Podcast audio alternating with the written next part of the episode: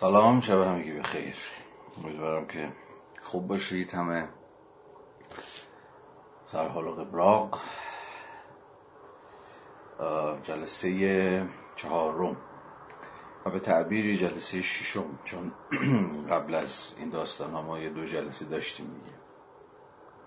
ولی بر صورت در این دوره جدید جلسه چهارم خواندن پیداشناسی روح و شروع می‌کنیم. مرسی که همراه میشید و با من کتاب رو قراره که بخونیم من قبل از اینکه شروع بکنم از بند ششم بحث رو چون باز دوستان چند نفری سوال می‌کردن که منابع دیگری هم معرفی بکنم چند کتاب هم الان می‌خوام کتاب دیگر غیر از کتابی که جلسات پیش معرفی کردم رو خدمتتون بگم. شاید براتون جالب باشه که ارزم به حضور شما پیش رو بگیرید. یه کتابیه به نام در واقع فرهنگ فلسفی هگل سالها پیش منتشر شده البته. و اینکه نمی‌دونم الان در بازار باشه یا نه ولی خب یه خوبی داره این کتاب و اون اینه که مفاهیم هگلی رو یک به یک به زبان نسبتا ساده توضیح داده. مایکل این بود نویسندشه که می‌دونید مترجم خود پیداشناسی رو هم هست. و حسن مرتضوی هم ترجمه کرده نشر نیکا این رو سالها پیش منتشر کرد. بازم میگم خیلی مطمئن نیستم کتاب الان پیدا بشه و تجدید چاپ هم تا جایی که می‌دونم نشده. ولی به هر صورت اگر این کتاب رو یافتید به نظرم میاد که می‌تونه کمک بکنه از حیث اینکه تکلیف خیلی از مفاهیم هگلی رو روشن می‌کنه دیگه. البته کتاب به یه معنی غیر هگلیه و می‌تونید حدس بزنید. با همین سه چهار جلسه که با هم دیگه داشتیم که به هر حال اگر هگل بود احتمالا چنین چیزی رو نمیپسندید. حالا فارغ از اینکه هگل میپسندید یا نمیپسندید روش خیلی غیر هگلیه. یعنی که مفاهیم رو جدا از کانتکستشون جدا از تفصیلشون جدا از ارزم به حضور شما که نسبتشون معمولا با بقیه مفاهیم سیر استدلالی و دقیق ترین معنای کلمه سیستم یا نظام در واقع شما جدا بکنید و مستقل یک به یک توضیح بدید خب به یک معنای هگلی نیستش دیگه. ولی خب اختزاعات بازار و کتاب و اختزاعات آکادمی و اختزاعات سر از اینکه خلاصه هگل چی میگه و این مفهوم تو هگل معنیش چیه اون مفهوم تو هگل معنیش چی نیست.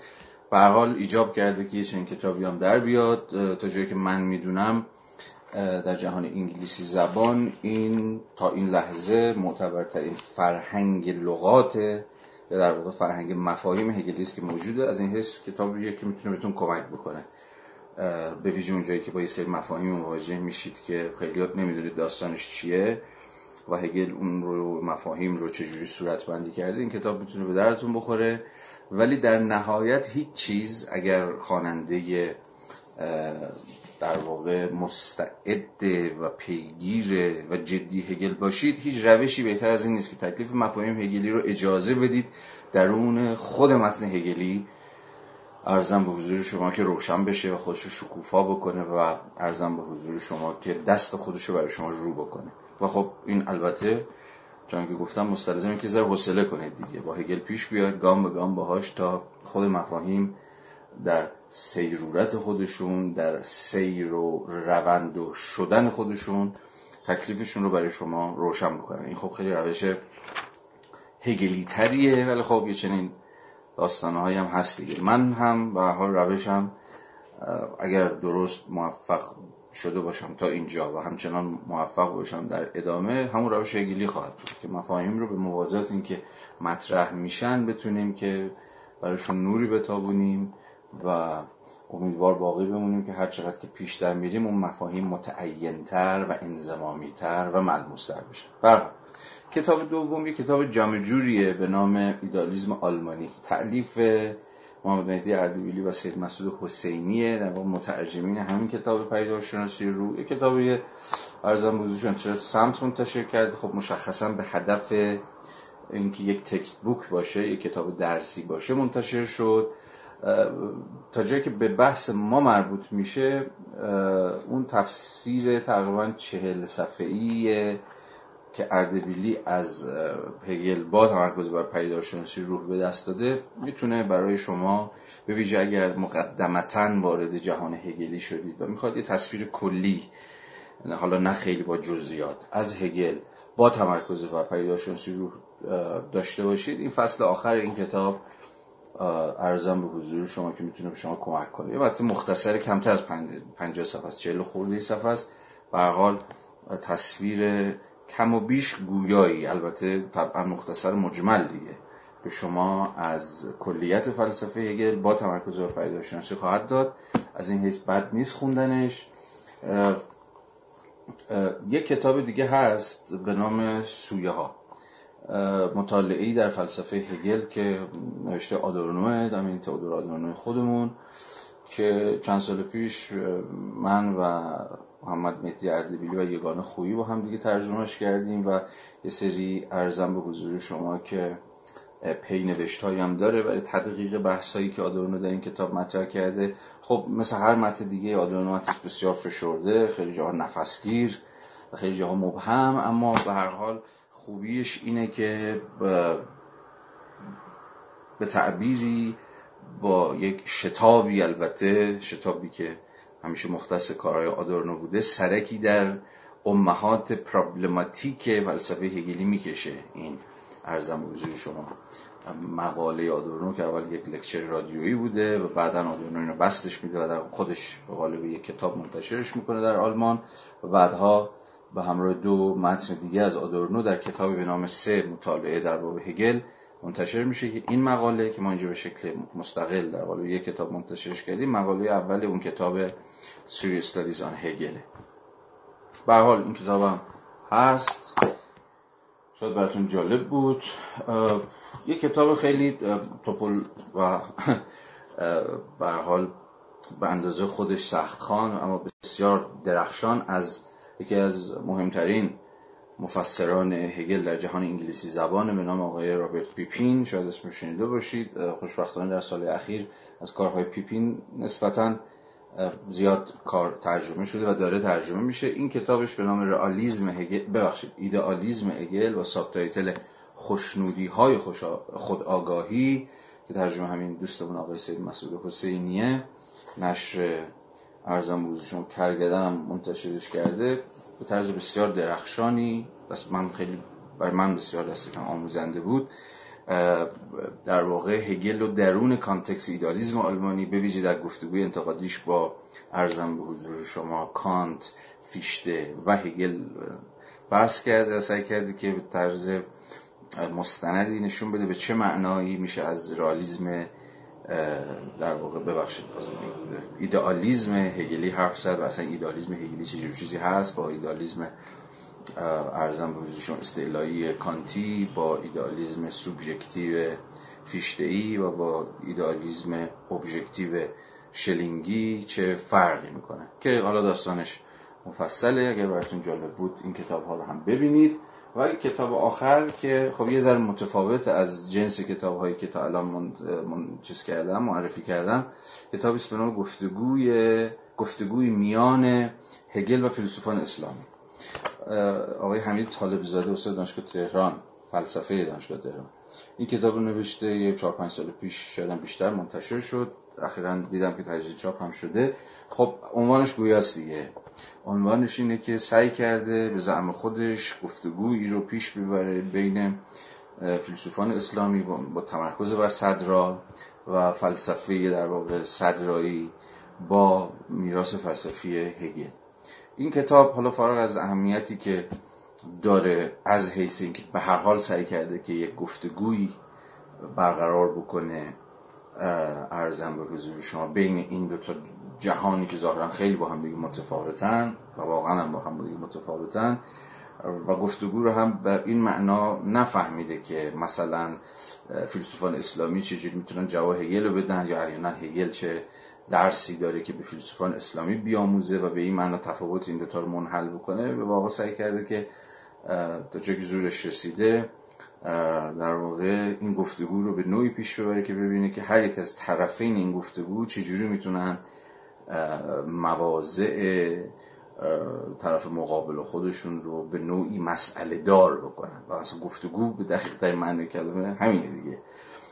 در واقع کاری که گفتگو قراره با ما بکنه این نیستش که آخر امر ما مثلا یه جور توافق برسیم یا متقاعد بشیم که ای همون حرفی که من داشتم می‌زدم تو هم داشتی بی زبان دیگری می‌زدی و به این معنا همیشه گل و بلبل بشه تو گفتگو به معنای دقیق دیالکتیکی کلمه مواجهه‌ای که دو طرف رو دگرگون می‌کنه. دو طرف رو با آدم‌های متفاوتی تبدیل می‌کنه. یا به تعبیر دیگه در واقع از مجرای دیگری شما خودتون دیگر میشید. یعنی گفتگو به یک نوعی کارش با خود دیگری شدن به زبان هگلی اگر بخوایم بگیم. حالا امروز هم به این بحث ها ارزم به شما می‌رسیم. و به این معنا گفتگو به مسابقه مواجهه شما رو از حدهای خودتون از مرزهای خودتون از تعینهایی که ممکنه تو ذهنتون خیلی سفت و سخت باشه تو جدا می‌کنه می‌کنه و به این معنا یه جور تولید تفاوت می‌کنه. حالا می‌خوام بگم همه اینو مد نظر آقای طالب زاده بود ولی می‌خوام بگم به هر حال حواسش بوده که اگر گفتگو معنایی قرار داشته باشه میباید چنین گفتگویی باشه که موازه طرفین در نتیجه اون مواجهه یه جوری بحرانی بشه یا یه جوری به هر حال به پرابلم به مسئله تبدیل بشه. اینکه در عمل حالا چقدر موفق شد آقای طالب زاده بحث دیگری است بماند. حالا من چون اخیرا این کتاب رو خوندم خیلی نکته و حرف و حدیث کتاب زیاده ولی الان اینجا محل بحثش نیست. اینو من به حال برای دوستانی که جد دارن دنبال می‌کنن بحث فلسفی رو و حال یه چششون سمت هگله یه چششون هم احتمالا متوجه اینه که احیانا در سنت فلسفی خودمون چه اتفاقی افتاده و کجا این دوتا می‌تونن یقین هم دیگر بگیرن. این کتاب کتاب جذابیه. به حال اهمیت دیگه هم داره و اون یک جور در واقع ادعایی است که همیشه وجود داشته و خب پر بیا هم نیست. و اون اینه که در فلسفه اسلامی هیچ کس به اندازه صدرا ملا صدرا فلسفهش یه جورایی همخان با فلسفه هگلی نیست. خب تلاش های کم و بیش زیادی شده. حالا چه در مقام ادعا چه در مقام ارزم به حضور شما اثبات که به واقع نشون بدن که اون حرکت جوهری که خب در, در ملا صدرا هست خیلی نزدیک متافیزیکش. بنیانهای بنیادهای متافیزیک ارزم به حضور شما حرکت جوهری صدرایی خیلی نزدیک به ارزم به حضور شما. یه جور جوهر به مسابقه سوژه‌ای که یا در واقع متافیزیک پویشی که نزد هگل هست و به این معنا شاید بشه این دوتا رو با همدیگه همخوان کرد یا ارزم به حضور شما اینها رو به موازد همدیگه خوند. من همین ادار جدی می‌گیرم. به نظرم می‌رسه که من خیلی فلسفه صدرایی رو هنوز بهش مسلط نیستم. خیلی مبتدی و خیلی لک و لک کنان دارم ملا صدر رو می‌خونم تا ازش سر در بیارم. ولی تا اونقدری که خوندم و می‌فهمم به من یک دانشجوی تازه کار و نورسیده فلسفه اسلامی و به ویژه فلسفه صدرایی به نظرم می‌رسه که ارزم به حضور شما که امکان گفتگوی فلسفه صدرایی و فلسفه هگلی بیش از گفتگوی هر فیلسوف دیگری در جهان اسلام با میراث ایدالیسم آلمانی و به ویژه هگل ممکن.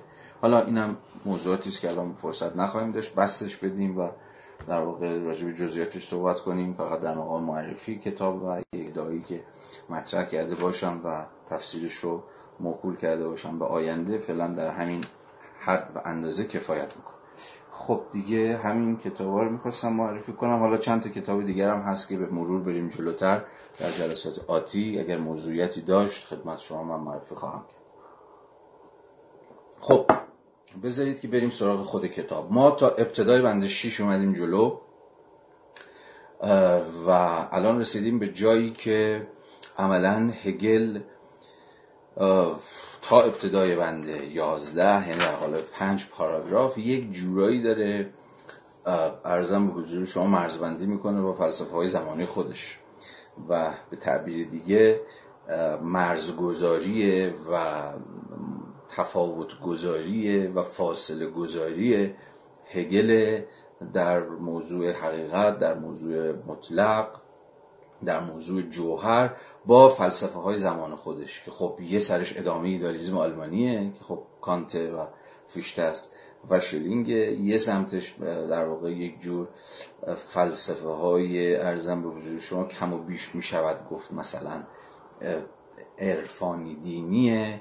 مثل یاکوبی و یه سریش هم فیلسوفان رومانتیکه که حالا کسانی مثل خود هوردلین رگه هایی حتی از فلسفه شلینگ کسانی مثل نووالیس و دیگران نمایندگیش می‌کنن. از بند 6 تا بند تا انتهای بند ده و ابتدای بند 11 در واقع ما با یک جور نقد هگلی به سنت های همزمان سنت های معاصر فلسفه هگلی سر کار داریم. پس حواستون باشه این بندها رو خیلی باید critical بخونید.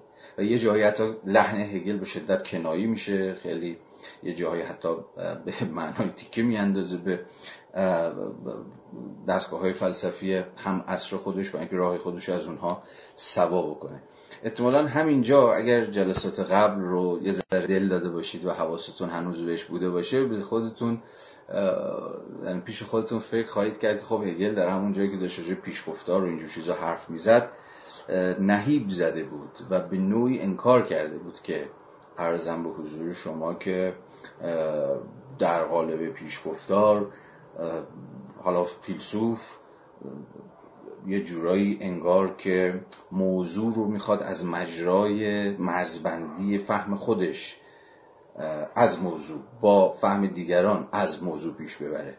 و به این اعتبار به جای اینکه حرف خودش رو بزنه راجع به موضوع موضع دیگران رو راجع به موضوع پیش می‌کشه و این به زم هگل یک جور کار فلسفی نیستش یا کار یک پیش گفتار فلسفی این نیستش که خودش رو از مجرای یک جورایی نفی دیگران پیش ببره بلکه باید به شکل خیلی ایجابی در طول یک مسیر مشخص بحث رو دنبال کنه. مثلا بند سه تقریبا به تمام این بود دیگه قصهش ولی به طرز جالبی خود هگل در پاراگراف 6 تا انتهای پاراگراف 10 یه ذره بیشتر یه ذره کمتر همین کار می‌کنه اما نکته بامزش اینه که خودش اشاره می‌کنه به این قضیه که با اینکه من این قضیه رو یه جورایی باش مخالفت کرده بودم اما اینجا به نظر می‌رسه که ناگزیرم و بد نیست بیفایده نیست. این اگر این کار رو بکنم و منم فکر کنم اصلا بد نیست. یه جاهایی ارزم به حضور شما که شما تکلیف موضوع رو ارزم به حضور شما که از مجرای مرزبندی فهم دیگران از اون موضوع پیش ببرید. که خب یه روش رایجی اصلا در یه جور نوشتار فلسفی اصلا در روند استدلال و استنتاج فلسفی و غیره که حالا طول تفصیلش بمانم نگاه بکنید بند شیش رو بخونیم و ببینیم که داستان از چه قراره و هگل عملا چه می‌کنه اینجا. بند شش صفحه چهل و دو از آغاز. اما به روش قدیم من کل بند می‌خونم و بعد راجبش با هم صحبت از آنجا که قالب حقیقی حقیقت. در این علمیت فرا نهی می شود یا به عبارت دیگر از آنجا که ادعا می شود که حقیقت منحصرا در مفهوم است که عنصر وجود خیش را دارد. پس می‌دانم که به نظر می رسد چنین چیزی با تصوری شایع و نتایج این تصور در تناقض است. تصوری که حق به جانب بودنش در اعتقادات زمانه همسنگ شیوع, شیوع آن تصور است. از این رو توضیحی درباره این تناقض زائد نمی نماید. حتی اگر این توضیح در اینجا نتواند چندان بیش از نوعی اطمینان بخشی همانند آنچه خود این توضیح با آن مخالفت میجوید باشد. به عبارت دیگر چنانچه امر حقیقی فقط در آن چیزی یا در عوض فقط به منزله آن چیزی وجود داشته باشد که گاه شهود گاه دانش بیواسطه. درباره امر مطلق گاه دین و گاه هستی نه در کانون عشق الهی بلکه هستی خود همین کانون نامیده می شود آنگاه از آن ناحیه همزمان برای شرح فلسفه در عوض ضد صورت مفهوم طلب می شود امر مطلق از قرار معلوم نمی بایست فهم درآید. بلکه می بایست احساس و شهود شود. از قرار معلوم نه مفهوم آن امر مطلق بلکه احساس و شهود آن میبایست کلام را هدایت کند و به بیان درآید. خب این بند شاید در اول خیلی گنگ به نظر برسه برای شما ولی الان تکلیفش رو روشن می‌کنیم. بازم مثل خیلی از پندهای دیگه کاری که هگل می‌خواد بکنه به یک معنایی ساده است. و ارزم به حضور شما به راحتی میشه توضیح داد قصه از چه قراره. باز دوباره از ابتدا شروع بکنیم. داره ادعایی رو که در بند پنجم اگر بحثای هفته پیش رو به خاطر بیارید برای اولین بار مطرح کرده بود رو یک بار دیگه در همین بند 6 تکرار می‌کنه. قالب حقیقی حقیقت در قسمی علمیت scientificity فرانهاده می شود یادتونه دیگه یه لحظه بالا رو دوباره نگاه بکنید. ابتدای بند پنج رو چی گفته بود؟ قالب حقیقی قالب حقیقی که حقیقت در آن وجود دارد فقط می‌تواند نظام علمی این حقیقت باشد که به تفسیر هفته پیش صحبت کردیم. نه بند هم دوباره همون ادعا رو داره مطرح می‌کنه. اینکه حقیقت truth صورت یا قالب یا فرم حقیقیش فقط در قالب قسمی scientificity که اینجا ترجمه شده علمیت عرضم به حضور شما می‌تواند وجود داشته باشد. یادمونه که این در واقع این سه مفهوم تو هگل به شدت به همدیگه هم بسته‌ان. حقیقت علم و سیستم یا نظام.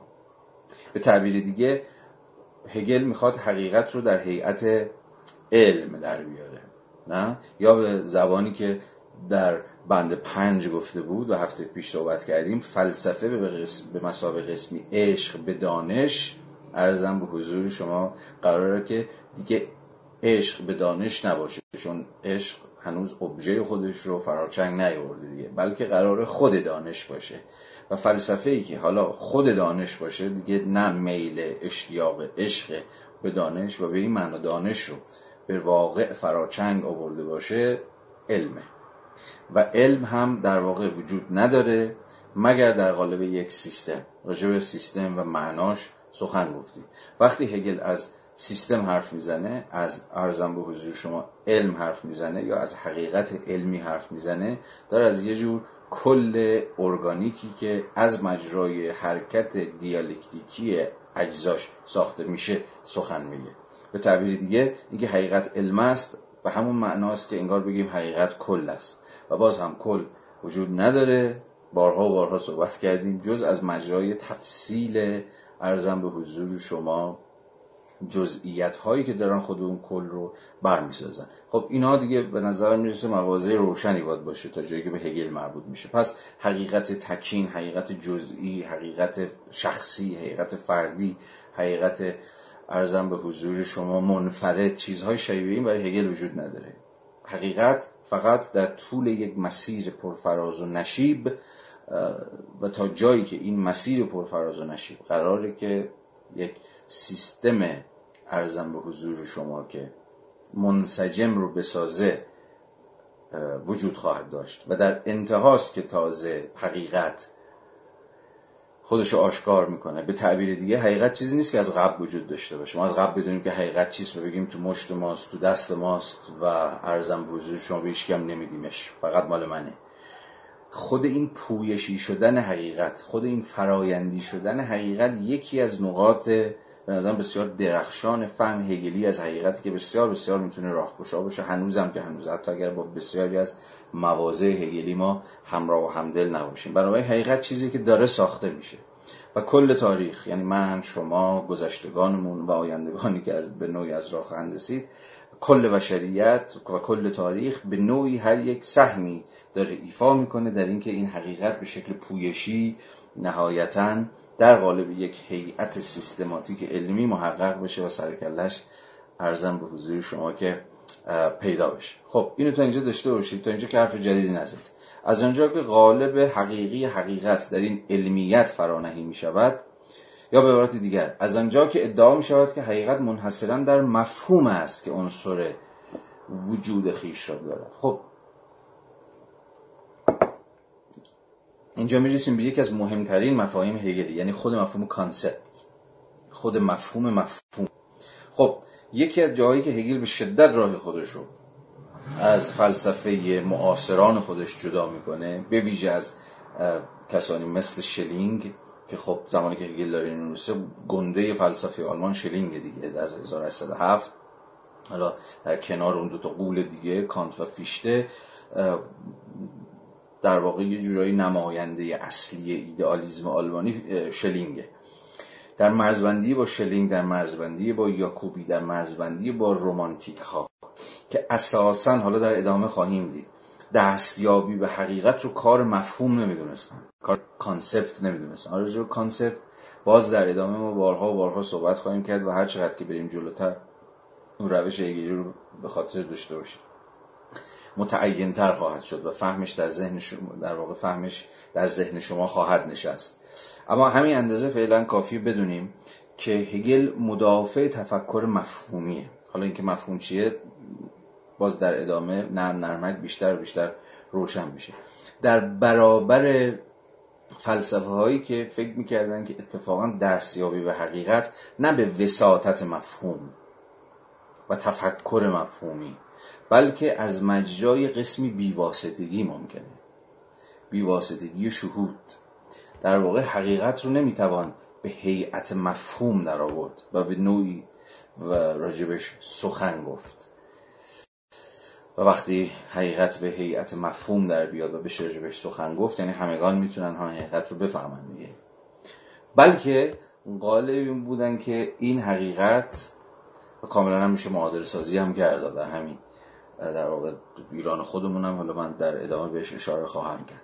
کسانی که در واقع قائل به اینن که حقیقت و ادراک حقیقت قسم شهوده قسم شهود حسی و قلبی بیواسطه است. و از این حیث از همگان ساخته نیست که حقیقت رو فراچنگ بگیرن حقیقت رو یعنی همون امر مطلق رو درک بکنن. مثلا برای کسی مثل ارزم به حضور شما شلینگ حقیقت دو تا قلم رو اصلی داشت یکیش یا همون امر مطلق یا در هنر و یا در دین خودش شکوفا می‌کرد. و نه هنر. و نه دین به نوعی به تعبیر شلینگی کلمه تن به مفهوم و مفهوم پردازی نمیدن.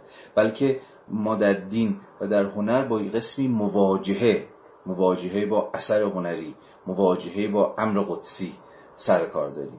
و اگر قرار حقیقتی بر ما آشکار بشه نتیجه مواجهه بیواسطه بیواسطه است که ارزم به حضور شما انگار بیش از اینکه عقل ما رو و فهم ما رو مخاطب قرار بده قلب ما رو و احساس ما رو و شهود ما رو ارزم به حضور شما که مخاطب قرار میده. و به این اعتبار هم چنان که دست کم از افلاتون به این سو فلسفه باور داشته این ادراک حقیقت ارزم به حضور شما که کار همگان نیست. همگان نمی‌تونن این حقیقت رو فراچنگ بیارن. بلکه کار یک اقلیت برگزیده است.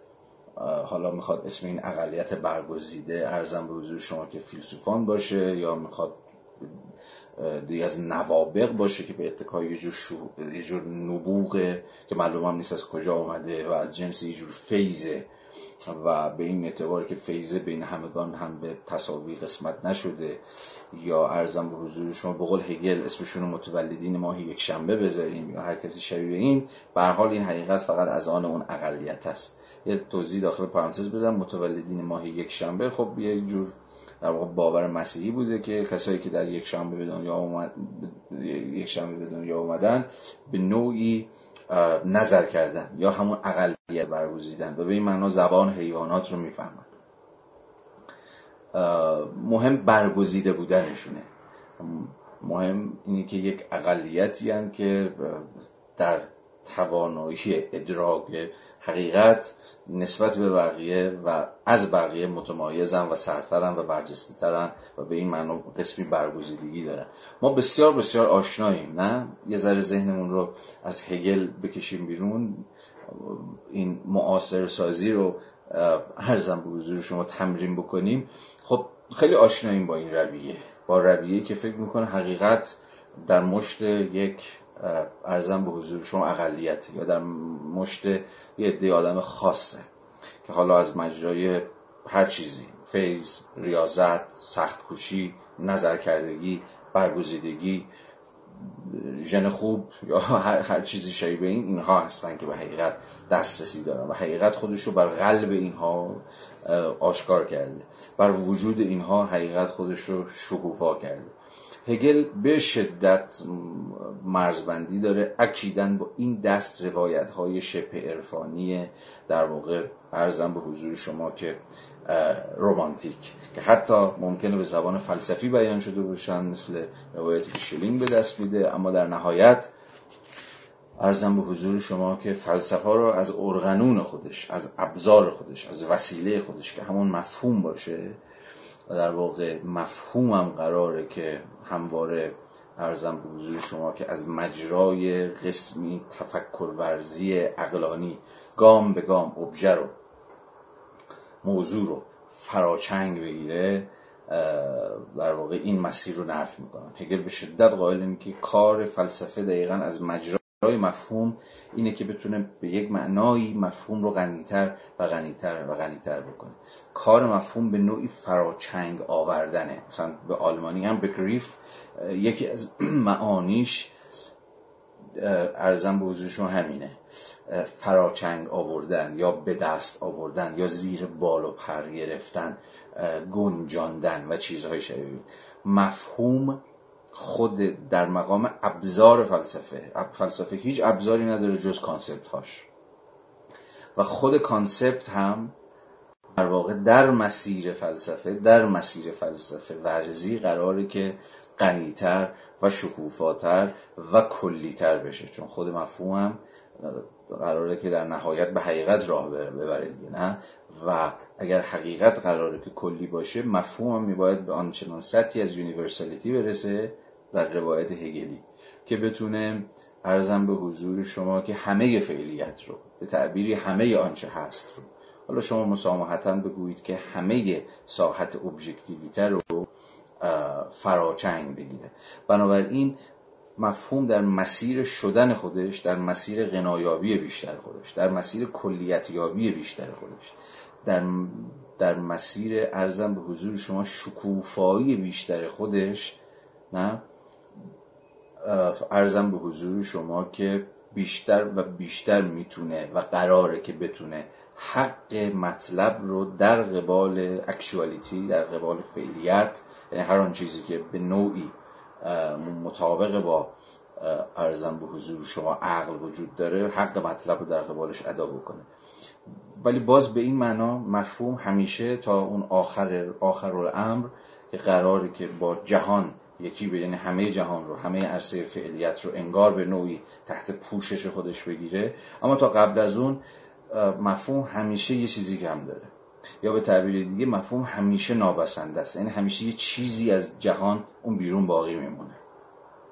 که مفهوم نمی‌تونه حق مطلب رو در قبالش ادا بکنه. اون چیزی که حالا به ویژه تو روایت مثلا کسی مثل آدورنو در مقام یک هگلیان که در عین حال مرزبندی انتقادی با هگل داره خیلی برجسته میشه. یعنی concept هر concept در نسبت به آن چیزی که می‌خواد توصیف کنه در نسبت به آن چیزی که می‌خواد فراچنگش بگیره به نوعی نابسنده است. یعنی هر چقدر که یک مفهوم ظاهرا کلی باشه ظاهرا بتونه حق مطلب رو در قبال موضوع در قبال مصداق در قبال جهان در قبال ابژه در, در قبال شی هر چی که شما بگید. هر چقدر هم زور بزن که حق مطلب رو ادا بکنه concept به یک معنایی سویه هایی و سطوحی از شی بیرون باقی میمونه که مفهوم نمی‌تونه از پسش بر بیاد. و به این معنا مفهوم همیشه نابسنده است. و این خود self-movement of the concept رو تحریک می‌کنه. چون خود مفهوم می‌فهمه که هنوز حق مطلب رو نتونسته ادا بکنه. بنابراین باید در نسبت با موضوع خودش رو بست بده. در نسبت با مفهوم, خود مفهوم خودش رو شکوفاتر بکنه.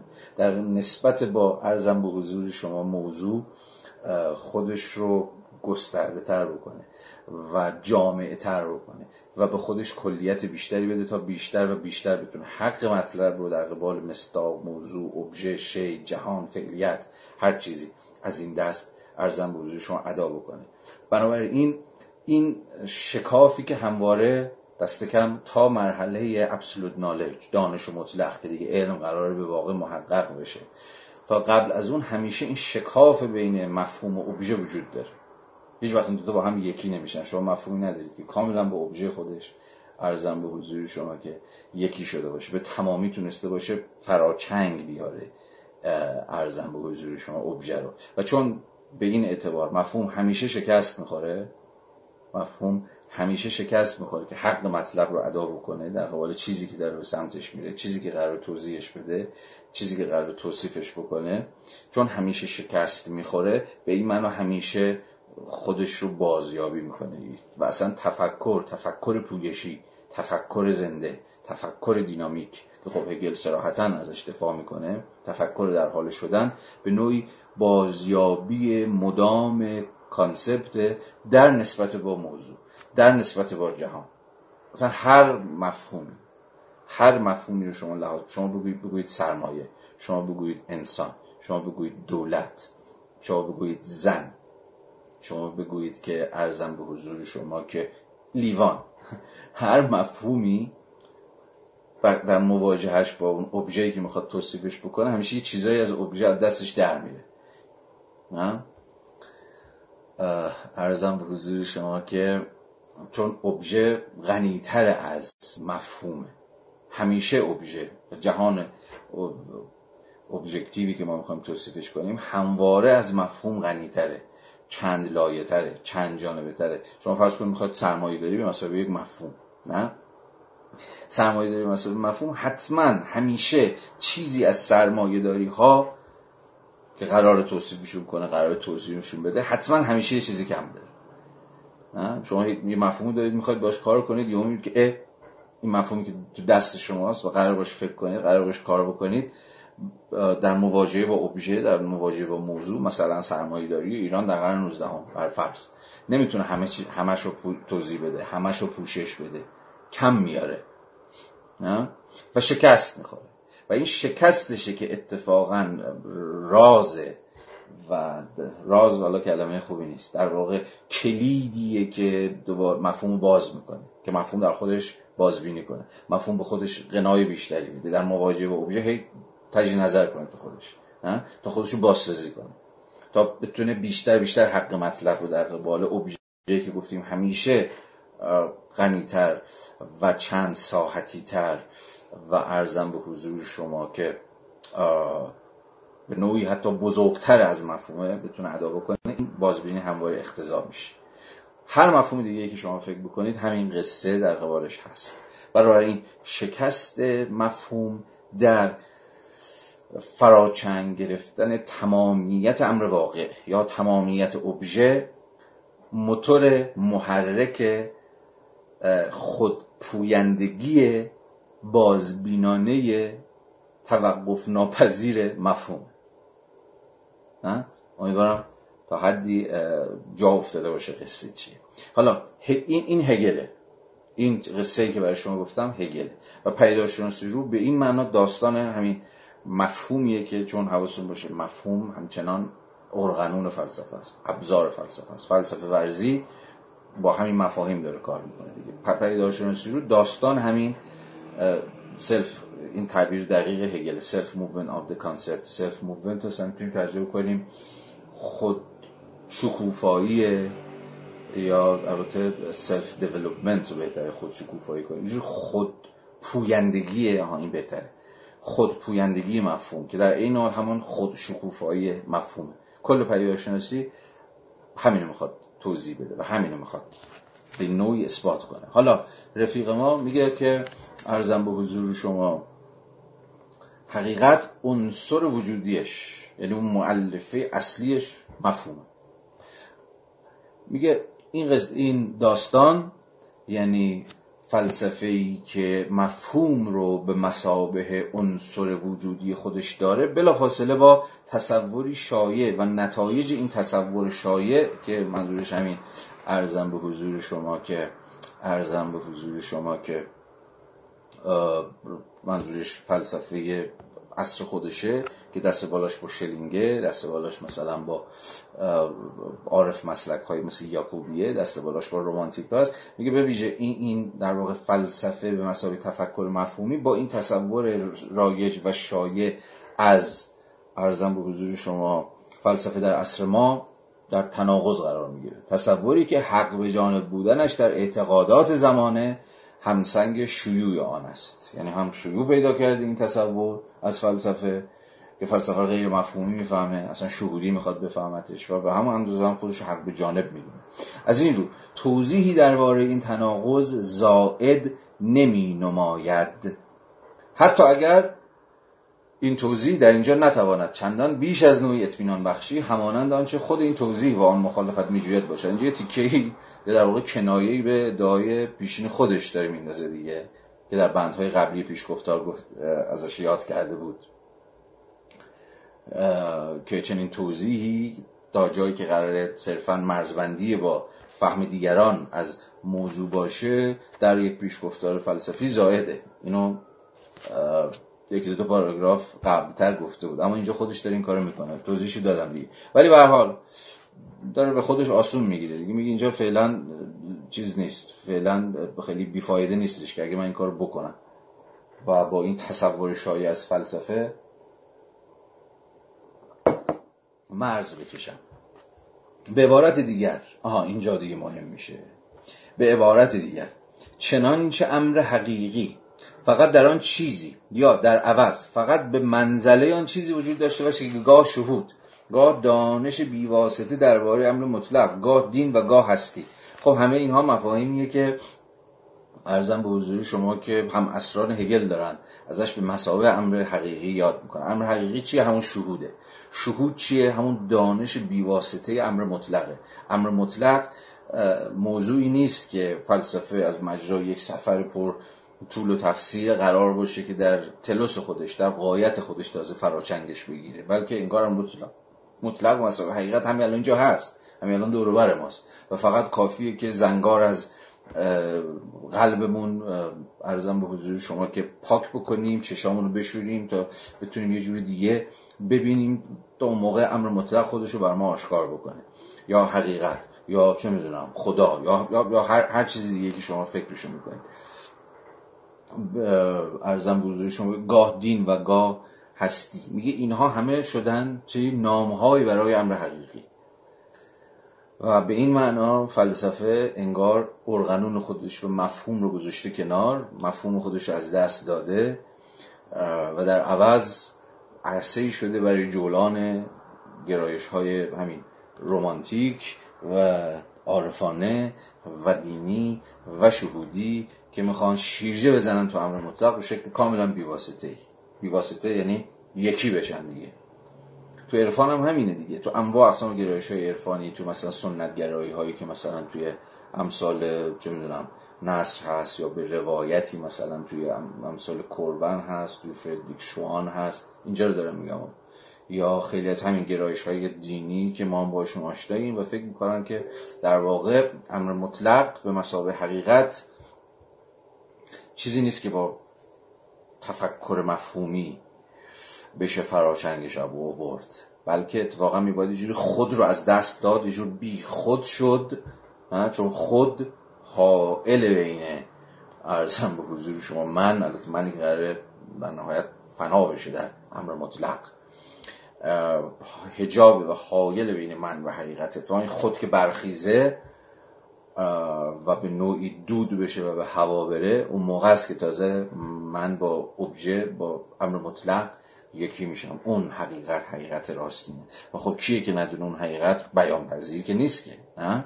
تجربه عرفانی که نمیشه بیان کرد. نهایتا بیان در واقع یه جور شهود امر حقیقی میشه شتیات. شتیاتی که بازم به نوعی ساکن قلم زبان نیستن. یا به تعبیر دیگه یه جور زبان خصوصی هست و این یعنی چی؟ یعنی که باز خود حقیقت در این گرایش های شهودی عرفانی و اینجور داستان ها تبدیل به یک امر به شدت خصوصی سازی شده میشه. شما برای اینکه بفهمید حقیقت خودتون با تجربه بکنید. این حقیقت نمیشه انتقال داد نمیشه بیان کرد نمیشه به اشتراک گذاشت. فقط میشه محوش شد. و مستلزمی که هم که گفتم از خود بی خودی یه جور اکستاسی مثلا اکستازی یعنی همین دیگه قرص قرص اکس اینا. می‌خوره یعنی از خود بی خود شدن دیگه. دیگه خودی وجود نداره. شما خودتون رو فراموش می‌کنید و غرق در و جذب در و منحل در و ذوب در یک حقیقتی میشید که انگار بزرگتر از شماست و زور تفکر و مفهوم و زبان بهش نمی‌رسه. مثلا خود این این که عرصه حقیقت در این دست گرایش ها عرصه خاموشی دیگه اصلا عرصه سکوت جایی برای زبان نیست. و زبان هم همیشه امر کلیه. شما به زبان باز می‌کنید در اون ساحت کلیتید یعنی در اون عرصه فهم پذیری کلی هستید. یعنی دیگران هم می‌تونن چون زبان کلیه دیگه زبان که مال شما نیست یا مال من که نیستش که. مال همگانه. و مال که کلمه غلطیه. زبان از آن هیته عمومیه. یا فقط ارزم به حضور شما درون یه جور هیته عمومی که قلم رو امر اشتراکیه و زبان هم به این معنا شاید اشتراکی این امر باشه فهمیدن است ولی این گرایش های عرفانی رومانتیک دینی یا هر چیزی ارزم به حضور شما که باز به زبانی که خود هگل بیان می‌کنه انگار فقط مال متولدین روز یک شنبه به همون تعبیری که دقیقه پیش ازش خدمت شما یاد کردم نه؟ به حال روشنه که هگل با چه جدیتی حالا هر چقدر جلوتر میریم این جدیت بیشتر بیشتر میشه. راه خودش از این رومانتیسیزم عارفان مذهبی جدا می‌کنه.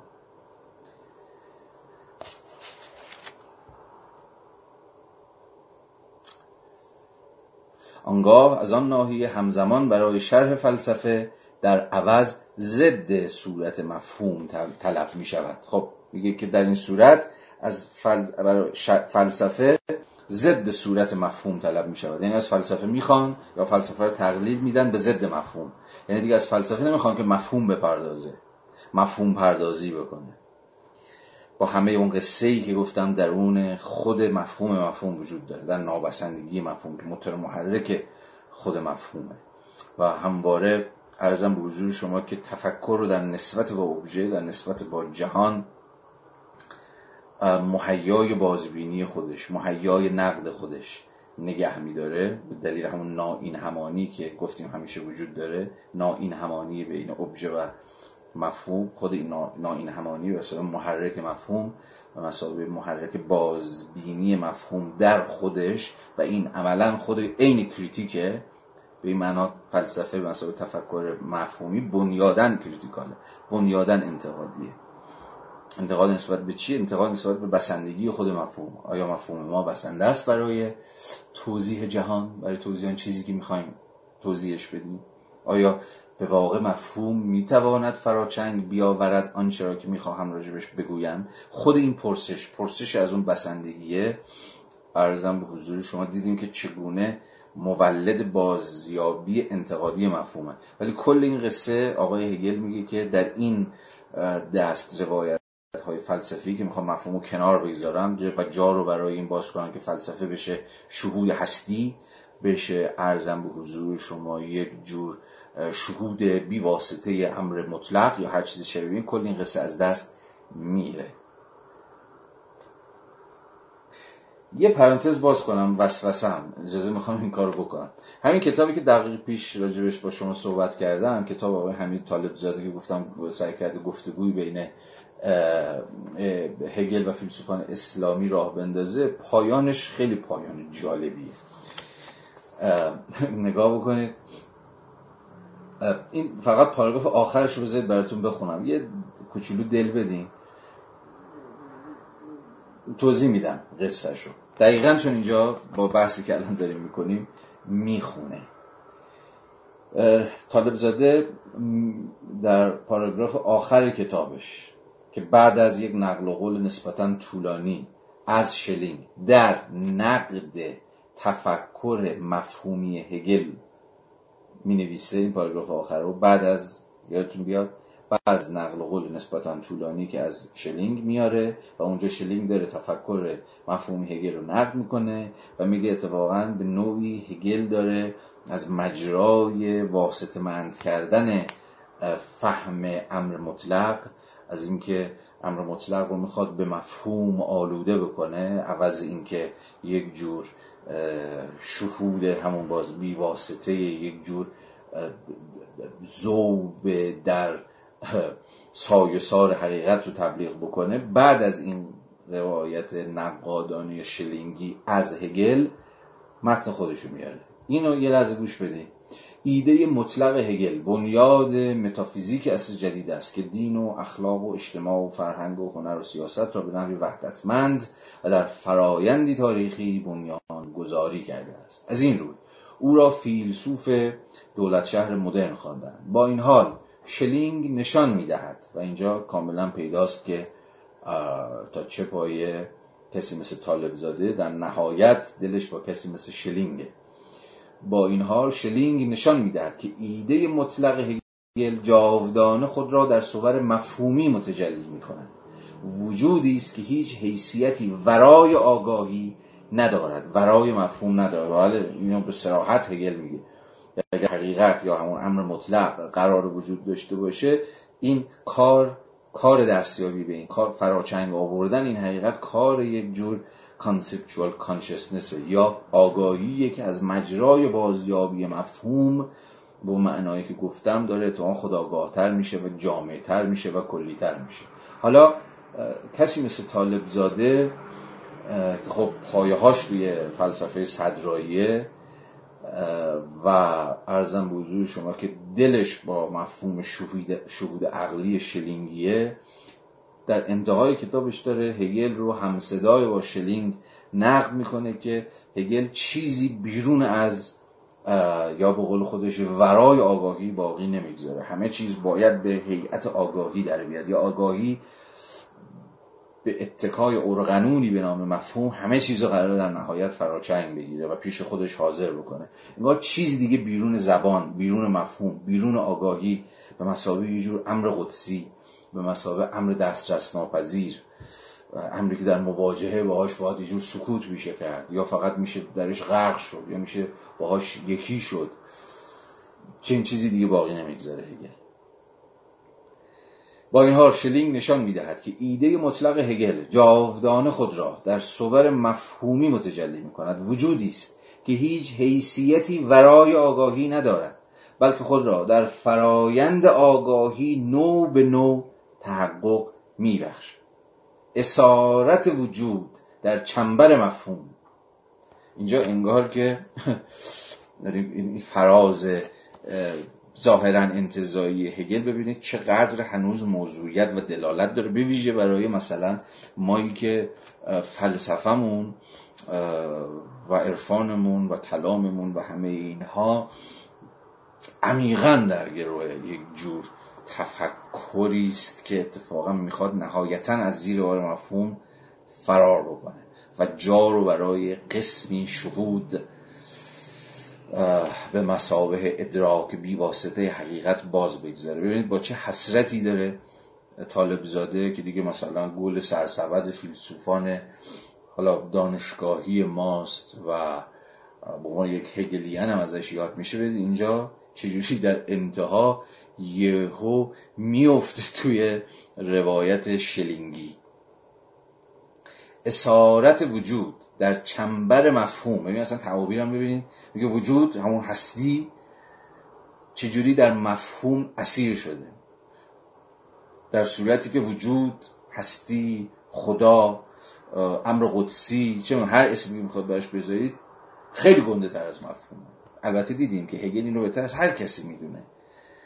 یا اگه بهتر از هر کسی ندونه او هم می‌دونه که مفهوم نمی‌تونه به تمامی فراچنگ بگیره. همواره ناین همانی بین مفهوم و جهان باقی میمونه. و به تأکید گفتم که اینه رانه درایو خود تفکر.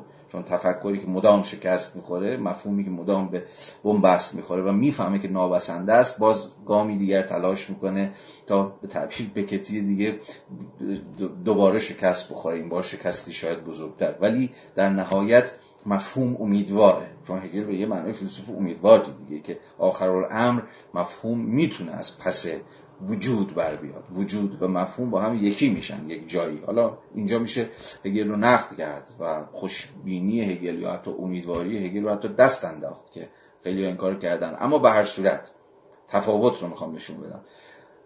اسارت وجود در چنبر مفهوم یا همان سیطره دیالکتیک بر هستی جایی برای شعن غیر سوبژکتیو وجود باقی نمی‌گذارد. شعن غیر سوبژکتیو وجود یعنی اون وچی از وجود که دیگه به سوژه به من به آگاهی به مفهوم تن نمیده. میگه من تو بزرگترم تو زورت به من نمی‌رسه. در برابر من در برابر اون وجه غیر سوبژکتیو وجود فقط میشه کرنش کرد. فقط میشه آوای هستی رو شنید. یا میشه توش تلاش کرد که شیرجه زد. یا خود رو برکند خود رو حذف کرد تا با وجود هستی خدا هر چیزی شبیه این یکی شد. این کاستی جبران ناپذیر دیالکتیک به شکست آن انجامید و راه اندیشه به سوی گفتگوی با هستی هموار شد. این پایان بندی طالب زاده است. خب از اینجا می‌تونید بفهمید که چجوری راهو داره. از یه طرف باز برای فلسفه یه جور فلسفه عرفان اسلامی باز می‌کنه که حالا که دیالکتیک شکست می‌خوره حالا که دیالکتیک نهایتا زورش به این نمی‌رسه که همه هستی رو فراچنگ بگیره با هستی یکی بشه. چون ادعای هگل اینه که ابسولوت مطلق که قایته که آخر الامره انتهای سفره جایی که هستی و مفهوم میشن و مفهوم پیروز میشه در اینکه همه هستی رو فراچنگ بگیره ولی اینجا ادعای دوست دوستمون آقای طالب زاده شکست دیالکتیکه. یعنی نابسندگی ذاتی مفهوم. مفهوم هر کاری بکنه در نهایت شکست خورده است. خب به نوع این همون حرفی که آدورنو هم می‌زنه فلسفه ناین همانی آدورنو چه چیزیست جز همین؟ فلسفه ناین همانی آدورنو در واقع یه جور روایت مسررانه شکست مفهوم در یه جور فراچنگ آوردن تمامیت امر واقع دیگه نه؟ ولی اینجا مهمه که چجوری اتفاقا آدورنو برخلاف سنت شلینگی سنت هایدگری و اصلا همینجا می‌تونیم بفهمیم که چرا شلینگ اینقدر برای هایدگر جدی بود. و سنتی مثلا مثل سنتی که طالب زاده این از ازشون میان به نوعی با اینکه در دعوی شکست دیالکتیک شکست تفکر مفهومی در فراچنگ آوردن تمامیت امر واقع با هم شریکن یه جورایی داوریشون در شکست دیالکتیک خیلی شبیه به همه اما دو مسیر متفاوت میرن. یکیشون مسیر رو میره به سمت ارزم به حضورش که حالا جا رو برای هستی باز بکنه. جا رو برای شهود باز بکنه جا رو برای امر قدسی باز بکنه جا رو برای از, خود بی خودی تجربه های چه می‌دونم عرفانی گوش سپردن به آوای هستی شعر یا هر چیز شبیه این باز بکنه و تفکر دیگری که تفکر آدورنویه به اتکار جو دیالکتیک منفی حالا اینجا من نمی‌تونم بهش به قدر کفایت صحبت بکنم سعی می‌کنه که به رغم شکست مفهوم اما همچنان به مفهوم وفادار باقی بمونه. و مفهوم رو پشت سر نگذاره مفهوم رو بیخیال نشه.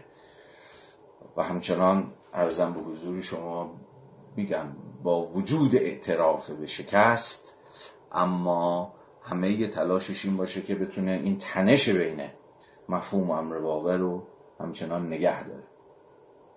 که داستانیش بسیار بسیار مفصل. الان من دیگه رجبش صحبت نمی کنم خب.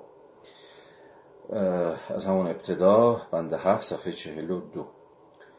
اگر نمود چنین طلبی مطابق با بستر کلیترش درک شود و در ترازی مشاهده گردد که روح خداگاه در حال حاضر در آن قرار دارد آنگاه آشکار می شود که این روح به ورای زندگی جوهری قدم گذاشته است که از جهات دیگر در عنصر اندیشه آن را اثر میگذراند. به ورای این بیواسطگی ایمان خیش به ورای رضایت و اطمینان ناشی از یقینی که آگاهی در مورد آشتی خیش با ذات و در مورد حضور کلی این ذات چه درونی و چه بیرونی داشته است. این روح نه تنها به ورای اینها به دیگر حد نهایی باستاب بی جوهر خیش به درون خیشتن خیش فرا رفته است بلکه به ورای این حد نهایی نیست. نه تنها زندگی ذاتی این روح از دست رفته است بلکه این روح از این از دست رفتن و از تناهی هم که عبارت از محتوای اوست آگاه است. این روح روی گردان از این رسوب های باقی مانده. به وضع وخیم خیش اعتراف کنان و به آن ناسزاگویان حال از فلسفه چندان توقع دانستن آن چرا که این روح هست ندارد بلکه بیشتر توقع دارد از طریق این فلسفه دوباره به ایجاد آن جوهریت و سلابت هستی دست یابد. بنابراین از قرار معلوم این فلسفه برای برآوردن این نیاز چندان نمی بایست فرو بستگی جوهر را بکشاید و این جوهر را به مرتبه خداگاهی برکشد. نیز از قرار معلوم چندان نمی بایست آگاهی آشوبناکش را به نظم اندیشیده و به بساطت مفهوم باز پس آورد بلکه در عوض میبایست جداگانگی های اندیشه را به ابهام بشاند. مفهوم فرقگذار را سرکوب و احساس ذات را از نو برقرار کند. به عبارت دیگر میبایست بهجت یا تهذیب فراهم کند نبینش. امر زیبا مقدس سرمدی دین و عشق جملگی تعمه هایی هستند که برای بیدار کردن شهوت گاز زدن طلب می شود قرار معلوم نه مفهوم بلکه از خود بی خودی نه ضرورت موضوع که سرد و آرام پیش می رود بلکه وجد روحانی قلیان کننده است که می بایست تکیهگاه و گسترش فزاینده قنای جوهر باشد. خب. پاراگراف نفسگیری. ولی خوف نکنید. چون که گفتم کمرشو خواهیم شکند. هیچ چیز عجیب غریبی توی این بند و در هیچ بند دیگری نیستش. عملا بند هفت چنان که شاید تنین این بند باید به گوشتون آشنا باشه. همون بند ششه حالا با زبان دیگری با سیر و با سیرورت دیگری. همون چیزی که تو بند شش گفته بود و سعی کرد راهشو از رومانتیک ها از عارف مسلک ها از کسانی که مثل شلینگ به هر حال فلسفه رو می‌خوان به یک جور ارزم به حضور شما که شهود عقلی یا همان شهود بیواسطه امر مطلق تقلیل بدن داره اینجا با همه اونها باز دوباره به زبان دیگر مرزبندی می‌کنه. خب برای اینکه زبان هگل رو گره هاشو و ابهام های احتمالیش رو رفع بکنیم دوباره اجازه بدید که به همون روش بند قبل گام به گام خط به خط بیایم جلو تا ببینیم این بند خدا چی داره میگه. پس لطفا دوباره همراه بشید از نو. اگر نمود چنین طلبی مطابق با بستر کلیترش نمود چنین طلبی کدام طلب؟ طلبی که تو بند شیش گفته بود. اینکه فلسفه صورت مفهوم رو بذاره کنار. که قصهش رو تعریف کردم نه؟ اگر نمود چنین طلبی مطابق با بستر کلیترش بستر کلیترش یعنی همون کانتکسی که همون زمینه تاریخی که ارزم روزوی شما هگل حوالی سال 1807 توش نشسته و معاصرانش و فلسفه های رقیبش هر کدومشون یه جایگاهی این وسط اشغال کردن و دارن تکلیف فلسفه رو روشن می‌کنن که فلسفه چیکار باید بکنه چیکار نباید بکنه دنبال چی باید باشه ارقانونش چی باید باشه روشش چی باید باشه قایتش چی باید باشه. میگه تو این بستر کلیتر فلسفه های روز در اون میدان پر هم همه ارزم به حضور شما. نظام های فلسفی که ظاهرا بخش عمده ایشون چون که عرض کردم طالب اینن که فلسفه صورت مفهوم رو کنار بگذاره این کل قصه تا اینجا. اگر نمود چلین طلبی مطابق با بستر کلیترش درک شود و در ترازی مشاهده گردد که روح خداگاه در حال حاضر در آن قرار دارد. خب روح خداگاه. روح خداگاه که همون موضوع کتابه.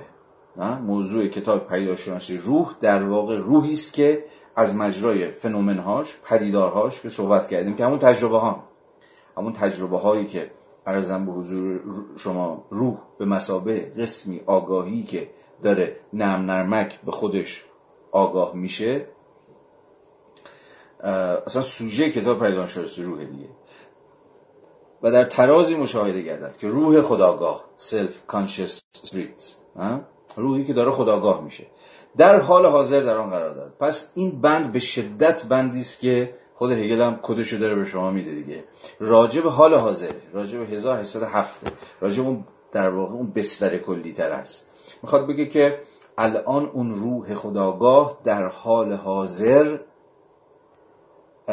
کجا ایستاده؟ الان به چه درجه ای از شکوفایی خودش نائل اومده بنابراین این بند رو کاملا میباید متناسب با میدان فلسفی آلمان اوایل دهه ده 1800 فهم کرد. پس این بند کاملا به وضعیت تاریخی روح آنچنان که در اون دوره تاریخی متجلی شده. اشاره داره. یعنی وضعیت یه جورایی پس و روشنگری. حتی هنوز پس و روشنگری نیست. اینا وسط روشنگری هم خود هگل هم عملا یکی از به حال فیگورهای تعیین کننده روشنگریه. یعنی یکی از برهایی که در سیرورت بالغانه روح مرحله بسیار تعیین کننده روشنگری.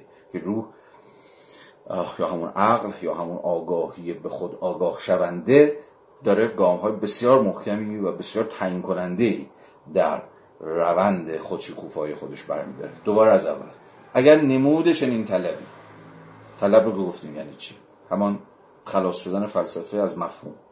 مطابق با بستر کلیترش یعنی زمانه تاریخی که بحث داره در اون پیش میره درک شود و در ترازی مشاهده گردد که روح خداگاه در حال حاضر در آن قرار دارد یعنی دقیقا لحظه ای که هگل داره می نویسه آنگاه آشکار می شود که این روح به ورای زندگی جوهری قدم گذاشته است که از جهات دیگر در عنصر اندیشه آن را از سر میگذراند. یه ادعا یه ادعای خیلی مهم داره می‌کنه هگل که چی؟ روح در این لحظه تاریخی به ورای زندگی جوهری قدم گذاشته. یعنی چی زندگی جوهری؟ و به ورای زندگی جوهری. یعنی زندگی که روح دیگه با جوهر یکی نیست. یعنی دیگه در جوهر فرو بسته دیگه نیست. به تعبیری که در بند 17 و 18 در جلسات بعد باز خواهد شد و جلسات پیش البته. من پیش دستانه گفته بودم ماجرای اینکه روح رو در واقع جوهر رو هگل ادعا می‌کنه. باید به مسابه سوژه فهمید. یعنی به مسابه یعنی جوهر رو به مسابه سوژه خوداندیشی فهمید که حرکت می‌کنه و به این معنا برخلاف تصور کلاسیکا از جوهر ایستانی است. ارزم به حضور شما قائم به ذات نیستش. اونجا باز تکلیف روشنتر میشه. اما در اینجا ادعایی که داره می‌کنه اینه که روح از جوهر خودش اومده بیرون. از اینکه با خودش یکی باشه در یک جور بساطت باشه در یک جور سکوت و سکون باشه هنوز چند شقه نشده باشه به راه نیفتاده باشه متفاوت از خودش نشده باشه با خودش دیگری نشده باشه. از همه اینها که در حکم فروبستگی جوهرن در حکم خود این همانی جوهر با خودشونن روح در این لحظه تاریخی اومده بیرون. آنگاه آشکار می شود که این روح به ورای زندگی جوهری قدم گذاشته است. یعنی در اصل روشنگری دیگه. همون لحظه که هگل داره می نویسه یه جور اوج عصر روشنگریه عصر حاکمیت عقله. عصر اتفاقا حاکمیت از یک طرف.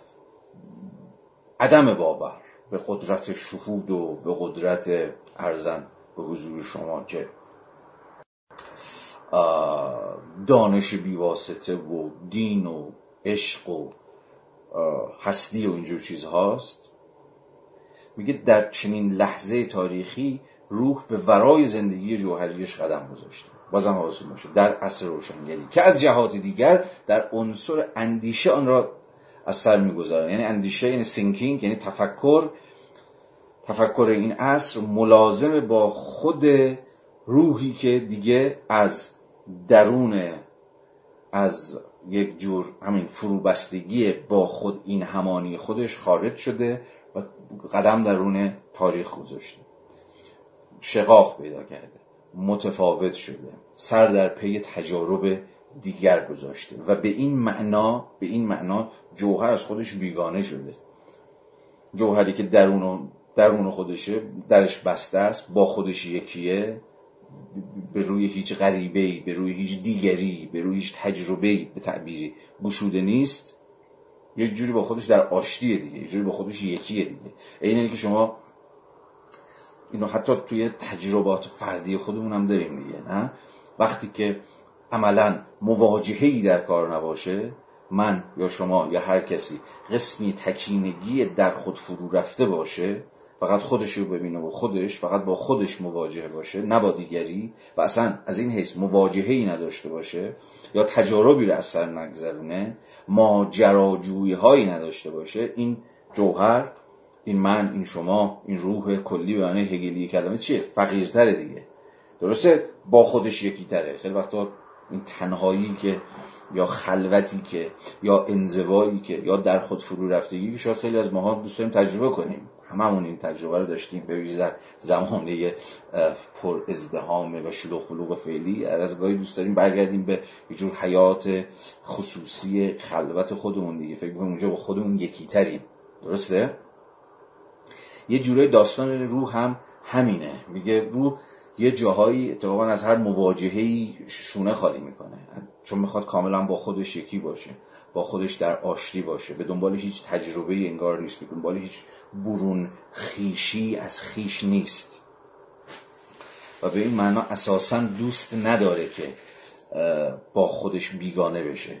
چون با خود بیگانه شدن به نوعی مترادف با دیگری مواجه شدن. چون دیگری می‌تونه شما رو از خودتون بکنه نه؟ دیگری می‌تونه شما رو از خودتون جدا بکنه. دیگری می‌تونه شما رو با خودتون غریبه بکنه. دیگری می‌تونه شما رو با خودتون دیگر بکنه. یا از خودتون دیگر و از خودتون متفاوت بکنه. و این خب یه جای ترسناکه. تمام تمام گرایش های محافظ کارانه سنتگراها همشون از این نفس مواجهه که اگر قرار باشه به زبان هگلی بگیم از این برونخیشی جوهر واهمه دارن. چون این تجارب این مواجهات ترسناک. روحو از اون آرامش و سکون اولیه‌ای که با خودش داشت جدا می‌کنه و می‌کنه. حالا دوستمون هگل میگه که در این لحظه این, این, این بند هفت به شدت وصل به تماما وصل به یک لحظه تاریخی مشخص. میگه در این لحظه روح خداگاه یعنی در عصر روشنگری. از اون زندگی جوهری به این معنایی که من الان برای شما قصهشو گفتم خارج شد. به ورای زندگی جوهری قدم گذاشته. یعنی وارد عرصه یه جور بیگانه شدن با خود از خود با خود دیگری شدن و غیر و غیرش وارد این عرصه شده. که از جهات دیگر در عنصر اندیشه آن را اثر میگذراند. چون روح هم جنبه سوبژکتیو داره و هم جنبه ابژکتیو داره دیگه نه؟ یعنی چی؟ یعنی این روح هم در عنصر اندیشه اندیشیده میشه در هر لحظه تاریخی انگار روح هم در ساحت تفکر هم در ساحت مفهوم صورتی به خودش می‌گیره و هم در ساحت ابژکتیو در ساحت نهادها سنتها هنجارها اخلاقیات دولت اقتصاد و غیره و غیره و غیره. یعنی هم سوی روح. هم سوی ابژکتیو داره هم سوی سوبژکتیو نه این دوتا کاملا در هم تنیدند. و ارزم به حضورشون اینها نمیشه از هم جدا کرد. روح به نوعی وحدت این سویه های سوبژکتیو و جنبه های ابژکتیوه حالا سخن چیه؟ خیلی شفافه. آنگاه آشکار می شود که این روح به ورای زندگی جوهری قدم گذاشته است که از جهات دیگر در عنصر اندیشه آن را از سر می‌گذارند. یعنی اندیشه هم دیگه از قسمی فروبستگی خارج شده. اندیشه هم دیگه این شجاعت رو انگار پیدا کرده یا همون شجاعت کانتی که بود. روشنگری چیست؟ شجاعت جسارت ارزم به حضور شما خروج از نابالغی به خیشتن خود. این شجاعت اتفاقا عنصر بسیار تعیین کننده ایه برای فلسفه و فلسفه روشنگری.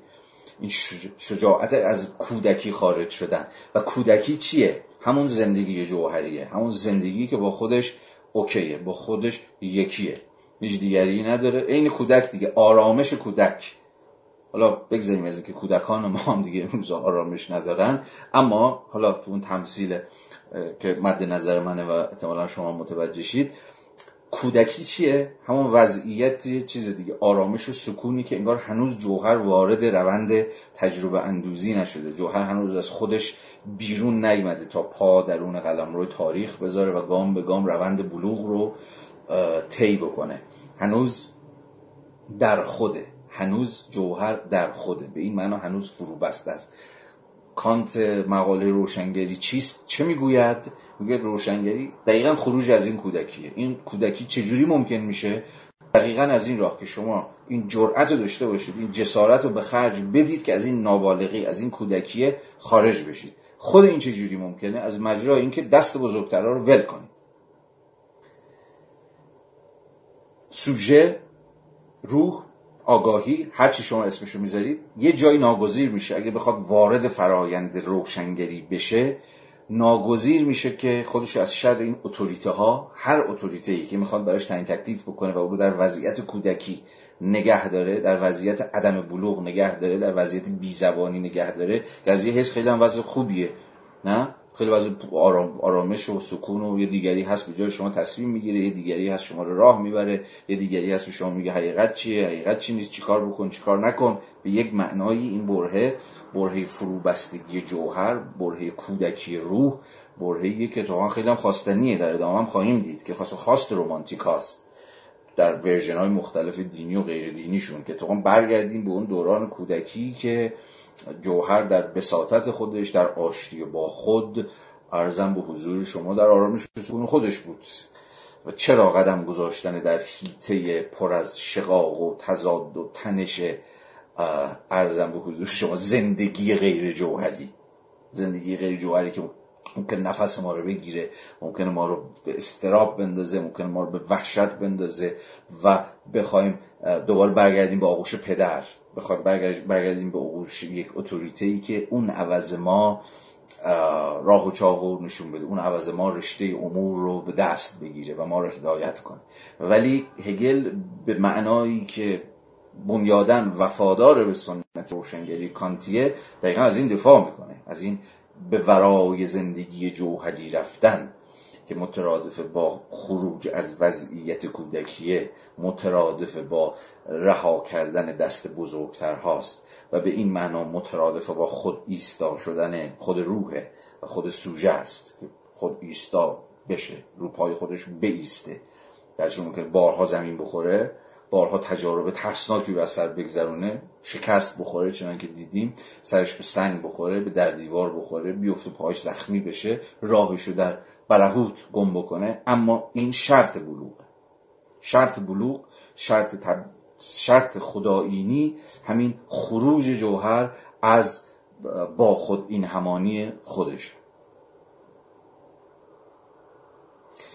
دوباره. آنگاه آشکار می شود که این روح به ورای زندگی جوهری قدم گذاشته است که از جهات دیگر در عنصر اندیشه آن را از سر می گذراند و شاید اوج این از سر گذراندن این به ورای زندگی جوهری گام گذاشتن روح یکی از درخشانترین لحظه های از سرگذراندن این تجربه در ساحت اندیشه مثلا خود کانت باشه.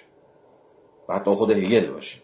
یه بگه در عنصر اندیشه داره اینها رو تجربه می‌کنه. دقیقا در این لحظه های فلسفی هم هست. به ورای این بیواسطگی ایمان خیش. کاملا پس متوجهید که داره چجوری در ادامه بند 6 اون روی کردهای چیز رو می‌زنه دیگه. روی کردهای شبه فلسفی رو عرفانی رو رومانتیک رو و مذهبی رو که در پی یه جور بیواسطگی ایمانه. ایمان بیواسطه ای که در نهایت می‌تونه خیال شما رو راحت بکنه که به یه جایی وصلید جا پاتون محکمه. نه؟ یکی شما رو داره. و گم نیستید. و تنها نیستید. میگه در این لحظه تاریخی روح اومده بیرون از این قصه. در روشنگری جرأت کرده که از این لحظه بیاد بیرون. به ورای این بیواسطگی ایمان قدم بگذاره. به ورای رضایت و اطمینان ناشی از یقینی که آگاهی در مورد آشتی خیش با ذات و در مورد حضور کلی این ذات چه درونی و چه بیرونی داشته است. این فراز رو تو ذهنتون مرور کنید دوباره. میگه باز حواستون باشه. داره میگه در این لحظه در این لحظه اوج اصر روشنگری که هگل البته نسبت دور و نزدیکی باش داره. از یه حیث مثلا در اینجا به شدت بهش نزدیکه و باش احساس یه جورای همزاد پنداری می‌کنه همدلانه و وفادارانه داره به این سنت نظر می‌کنه. اما خواهیم دید که در این حال فاصله گذاری های ارزم به حضور شما تعیین کننده ای هم داره در قبال خود روشنگری. حالا نقلاش به روشنگری بعدا رو چیزتر خواهد شد آشکارتر خواهد شد. ولی داره میگه پس قصه از این قراره که روح به ورای بیواسطگی ایمان خیش قدم گذاشته و به ورای رضایت اطمینانی که هی داشتم دقیق پیش رجوی نفت می‌زدم دیگه. یعنی روح این جرأت رو پیدا کرده که از اون رضایت اطمینان آرامش سکون و زندگی بی سری که ناشی از یه جور ایمان سرخوشانه به این بود که حقیقت اینجاست که ما در اون حقیقتیم که ما نظر کرده ایم که ما به جای محکمی وصلیم یا هر چیزی از این دست. میگه روح از این وضعیت خارج شد. از این وضعیت که این رضایت و اطمینان رو ارزم به حضور شما داشته باشه. روح خیالش راحت باشه که با خودش در آشتیه با خودش در آرامشه.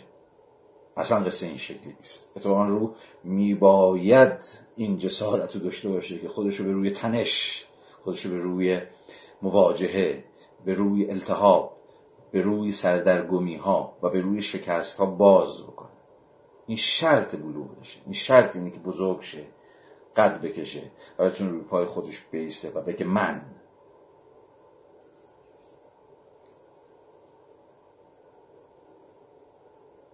اون جمله پاسکال رو احتمالا همتون شنیدید دیگه و بارها و بارها تکرار شد ببینید در این عصر کرونا هم که یک تنین تاریخی مشخصی داشت. و اون جمله اینه که همه نگونبختی های بشر از اونجا ناشی میشه که نمی‌تونه تک و تنها تو اتاق خودش آروم بگیره. خب خیلی جمله عجیبیه دیگه. که حالا بسیار میشه این جمله رو تفسیر کرد و به سمت سوخهای بسیاری بود ولی این چیز پاسکالی رو یاد از تو ذهنتون مرور کنید. این دعوی پاسکالی رو. خب با یک جور عرفان مسیحی هم جوره دیگه. با یک جور ارزم به حضور شما تصدیق و تکریم اینی که زندگی که بتونه در یه اتاق برای حوزه خصوصی شما سپری بشه و اینکه خود شما برای خودتون بس باشید. و مجبور نباشید بیاد بیرون. مجبور نباشید بیاد تو هیت عمومی. مجبور نباشید که بیاد در مواجهه با دیگری. چون بزن پاسکال این همه بدبختی از اینجا شروع میشه دیگه بدبختی های ما. میگه اگه آدمی می‌تونست این چیزو داشته باشه این توانایی رو می‌تونست داشته باشه که بتمرگه تو اتاقش درم به روی خودش ببنده و خودش برای خودش بس باشه خودش برای خودش کافی باشه این همه نگونبختی ها اتفاق نمیافتاد. خب یه شاید تنین همدلانه ای هم داشته باشه این دعوی پاسکال برای ما برای ما که از یه ابعادی البته شاید نداریم یکی دو سال اخیر دیگه که دیگه خسته شدیم از بس چپیدیم توی همین اتاق خودمون و اتفاقا دلمون برای دیگری برای شهر برای هیته عمومی برای, برای حتی التهاباش و تنشاش شاید شاید نمی‌دونم. تنگ شده باشه. دست تجربه من که چنین بود. اما می‌تونیم تنین و در واقع دلالت سخن پاسکال رو بفهمیم. اما در این حال می‌تونید بفهمید که کسی مثل هگل تا چه پایی احتمالا می‌تونست با پاسکال مخالف باشه که ارزم به حضور شما اون اون سودای اون اون اون وسوسه این که بشینی تو اتاق و نیای بیرون و مثلا کتابتو بخونی مثلا تو خیال خودت قوت ور بشی در مواجهت با تجارب امر قدسی برات کافی باشه یا ماجراجویی فکری خودت برای خودت بسنده باشه و چیزهای نظیر این برای کسی مثل هگل تا چه اندازه می‌تونست که گام نادرستی باشه یا گام نابسنده ای باشه یا یه جور فریب باشه اصلا. یه جور فریبکاری باشه. چون تو هگل در ادامه هر چقدر بریم جلوتر خواهیم دید که خود برای خود نابسنده است. و خود نمی‌تونه برای خود به دیگری تبدیل بشه مگر در نتیجه خروج از فروبستگی زندگی جوهریش به قول او. و گشوده بودنش به روی تجاربی که می‌تونه استخونهاشو خورد کنه. چون خواهیم دید که روح بارها استخونهاش خورد میشه. بارها به گریه میفته بارها زخم می‌خوره. چون که ما همین همه این تجاربی که طی کردیم. چه در زندگی شخصیمون؟ چون روایت حالا با اجازه هگل یه جای شخصی هم میشه فهمید دیگه. یعنی این, روایت ها لزوما اینجوری نیست که یه روح عجیب و غریبی که خیلی هم هنوز ما نمی‌دونیم چیه این تجربه پشت سر گذاشته باشه. این حرکت جوهری خیلی وقتا تو زندگی فردی ما اتفاق افتاده. بارها نترسیدی بارها در مواجهه با تجارب ناشناخته و ملتهب متشنج نشدید صدای شکستن استخونهاتون رو نشنیدید. از آرامش معلوف زندگیتون. البته اگر دیگه چیزی به نام آرامش معلوف زندگی اونم تازه توی اتاق در بسته در یک چهار دیواری در زمانه ما اصلا ممکن باشه. حالا یعنی خودش قصه است.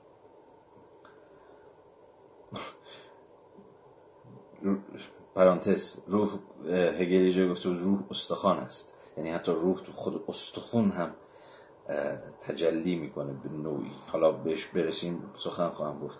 همین منو مجاب می‌کنه که بگم اون داستان فروبستگی جوهر شاید در زمانه ای که یه کانکس حالا من اتفاقی خبری میدم یه کانکس شما بخواید در تهران بگید و توش زندگی کنید 50 میلیون 50 میلیون 500 تومن چقدر باید ماهانه براش بسلفید برای یه کانکس کانکس بوگندوی بارها بارها استفاده شده امروز 50 میلیون پیش و حالا 200 تومن 500 تومن یه تومن هر چقدر پولشه. یعنی می‌خوام بگم اون اتاقی از آن خود پاسکالی هم امروز درون این زندگی واقعی انضمامی که ما این روزها داریم در سال 1400 اونم خیلی چیز باید حواسون به این باشه. خیلی نکته مهمیه اتفاقا. خیلی چیز در دسترسی نیست. یعنی می‌خوام بگم برخلاف تصوری که پاسکال شاید متناسب با زمان خودش طبعا رفیق اون داشت میاندیشید. ولی می‌خوام بگم که اینجوری هم نیستش که ما فکر کنیم حالا هر کی تو اتاق خودش هم کدوم اتاق؟ اصلا اصلا اتاقی اصلا خانه اصلا خانه کجاست؟ چرا خانه ممکنه؟ شما تو خونت هم بشینی هر روز نگران دو تاپ خونه ای کرایه خونه پول برق گاز کوفت هر, هر چیزی. یعنی می‌خوام بگم که اون تنهایی اصلا تجربه تنهایی هم تا چه پای دگرگون شده. و اینجوری هم نیست که ما راحت باشه که اگه توی چیز بچپیم توی سوراخ خودمون موقع دیگه کسی به کسی کسی به کار ما کار نداره و رضایت و اطمینان فلان اینها نصیب ما میشه. ولی به ولی به این پرانتز بسته این قصه رو اگه این خط رو دنبال نکنیم ولی اصل مطلب بسیار بسیار گویاست. و ارزن به حضور شما که کاملا می‌تونیم بفهمیم که این بنده خدا چی داره میگه و حرف حسابش چیه. روشنه نه؟ دیگه من فرض میگم روشن. خب پس تا, این، تا اینجا. تا اینجا داشته باشید که این بابا چی داره میگه. ادامه. این روح نه تنها به ورای اینها به دیگر حد نهایی باستاب بی جوهر خیش به درون خیشتن خیش فرا رفته است. از این وضعیت فراتر رفته. از این باستاب بی جوهر باستاب بی جوهر خیش به درون خیشتن خیش فراتر رفته است بلکه به ورای این حد نهایی نیست. نه تنها زندگی ذاتی این روح از دست رفته است باز در ادامه همون فراز. یعنی که زندگی ذاتی این روح همان زندگی جوهریش. در این وضعیت دیگر دست رفته. دیگه روح با خودش یکی نیست. از خودش زده بیرون و هزار یک زخم خورده. و اگه تا دیروز خیال شاهد بود که جاش امنه خیال شاهد بود که خدا اینجاست. خیال شاهد بود که ایمانش سر جاشه. خیال شاهد بود که به هر چیزی که باور داشت سفت سخت محکم سر جای خودش ایستاده میگه دیگه از این خبر نیست. کل اون امارت کل اون بنای اطمینان بخشی که نتیجه تنهایی خود روح با خودش بود نتیجه از خود برون نیابی روح از خودش بود امروز دیگه همه اینا فرو ریخته. باز یه لحظه فکر بکنید که این چقدر می‌تونه برای ما و فهم تاریخ ما جور راهگشا باشه. نمیگم این تنها روایت در واقع فهمیه که میشه از تاریخ معاصرمون داشت ولی یکی از روایت درخشانی که میشه به دست داد همین دیگه. دست کم از عصر مشروطه به این سمت. اگر فرض کنیم تا قبل از اون ما یه جور زندگی جوهری داشتیم یعنی با خودمون خوش بودیم نه؟ هنوز مواجهه با دیگری که ما رو از خودمون بکنه ما رو با خودمون دچار مشکل بکنه ما رو با خودمون دچار تناقض بکنه هنوز اتفاق نیفتاده بود. ناگهان یه تلنگر یه مواجهه چگونه جوهر رو و زندگی جوهری ما رو از جا کند و به یک معنای تاریخ رو دوباره به جریان انداخت. یعنی تجارب متفاوت شونده ای که خود جوهر رو به حرکت انداخت. و ما منظور ما ایرانی هاست. این حرکت جوهریمون هنوز با هزار یک فراز و نشیب در جریانه. البته نمی‌دونم به سمت دانش مطلق به سمت یه جور وحدت یابی ارگانیستی به سمت یک جور غایت علم یا هر چیزی شبیه به این. خیلی بعید می‌دونم. بعید که مطلقا چنین چیزی نیست. مطلقا مسیری که ما طی کردیم یک مسیر هگلی نیست. چون مسیر هگل داره دنبال می‌کنه مسیر ذاتی آگاهیه. اما این قصه ای که من یه لحظه معادل گرفتم با تجربه ما دست کم از یه حیث فقط هگلیه. از حیث خروج ما از وضعیت با خود این همانی. از وضعی... خروج از وضعیت آشتی با خود و با خود یکی بودن. و در ادامه با خود متفاوت شدن و با خود دیگری شدن از مجرای مواجهه با امر نو دیگری. هرچی می‌خواد اسمشو بذارید. غرب شرق سرمایهداری تکنیک سکولاریته روشنگری خود هگل نمی‌دونم. برها نه تنها زندگی ذاتی این روح از دست رفته است بلکه این روح از این از دست رفتن و از تناهی هم که عبارت از محتوای اوست آگاه است. داره میگه روح در این لحظه تاریخی باز فراموش نکنید داره راجب روح در اصل روشنگری سخن میگه. یعنی از روح در زمانه خودش خود دیگه. میگه این روح می‌دونه این قصه فهمیده که آقا گذشت خدا حافظ زندگی ذاتی روح دیگه دست رفت. بلکه میگه نه اینو می‌دونه بلکه این روح از این از دست رفتن آگاه هست و از چی؟ و از تناهی تناهی ای هم که عبارت از محتوای اوست. خب این جمله نیاز توضیح داره. یعنی چی که محتوای روح تناهیه. خب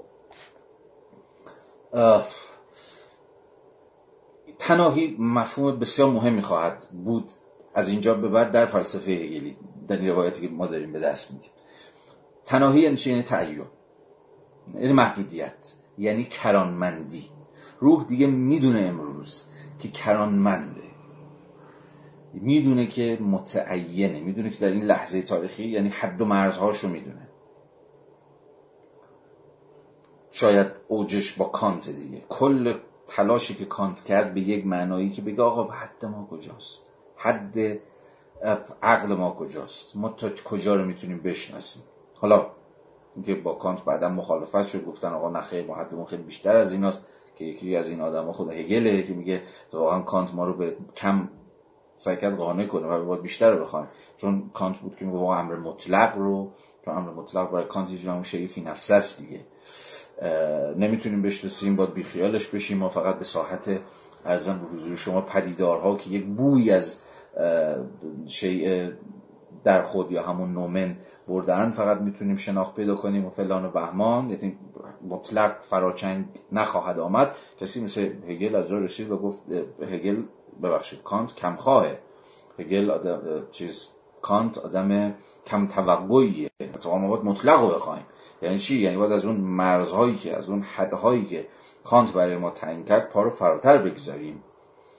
اما اما فارغ از مرزگذاری هگل با کانت با فلسفه کانتی و تلاش هگل برای فرا رفتن از مرزی که کانت برای تفکر گذاشته بود اما با کانت که تفکر این که این ایده که امر کرانمند اینکه اصلا تفکر باتون امر کرانمند به امر محدود و امر متعین به, امر به, به تناهی خودش کنه و با این تناهی کنار بیاد.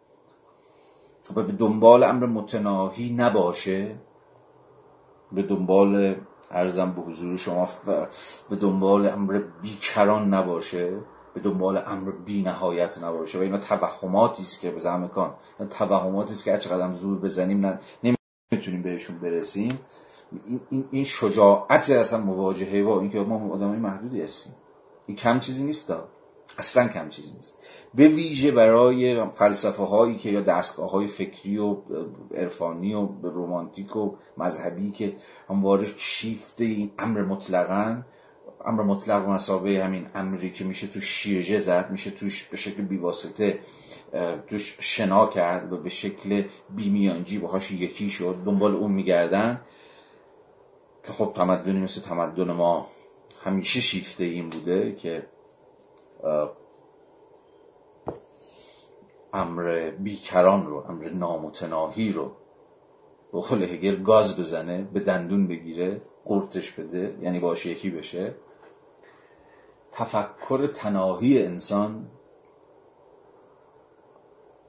و به خود این تناهی اندیشیدن اصلا خود این تناهی رو به شرط تفکر تبدیل کردن کم چیزی نیست. هگل داره میگه که روح. نه تنها فهمیده که از این زندگی ذاتی خودش دیگه دور شده و دور افتاده و این زندگی ذاتی به همه معانی که من گفتم از دست رفت. بای بای. بلکه می‌دونه که روح در این وضعیت در این وضعیت تاریخی محتواش همین تناهی است. یعنی باید بتونه به خود این تناهیه به این محدودیت فکر کنه.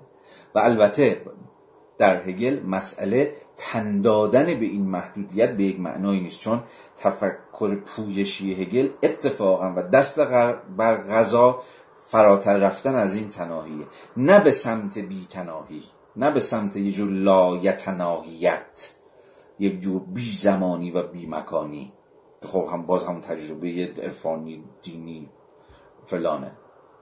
بلکه از مجرای اینکه تناهی یا حد از خودش فراتر میره.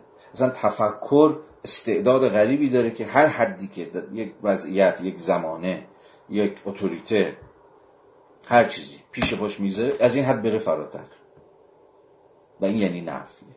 قدرت نفی که تو هگل در واقع نفی موتور محرکه خود تفکر و خود تاریخ دیگه. یعنی هم در ساحت سوبژکتیو و هم در ساحت ابژکتیو نفی موتور محرک و نفی چیه؟ نفی تناهیه. نفی حدیه که میگم حد اینجاست و دیگه نمی‌تونی جلوتر بری. یا ما بیشتر از این نمی‌دونیم.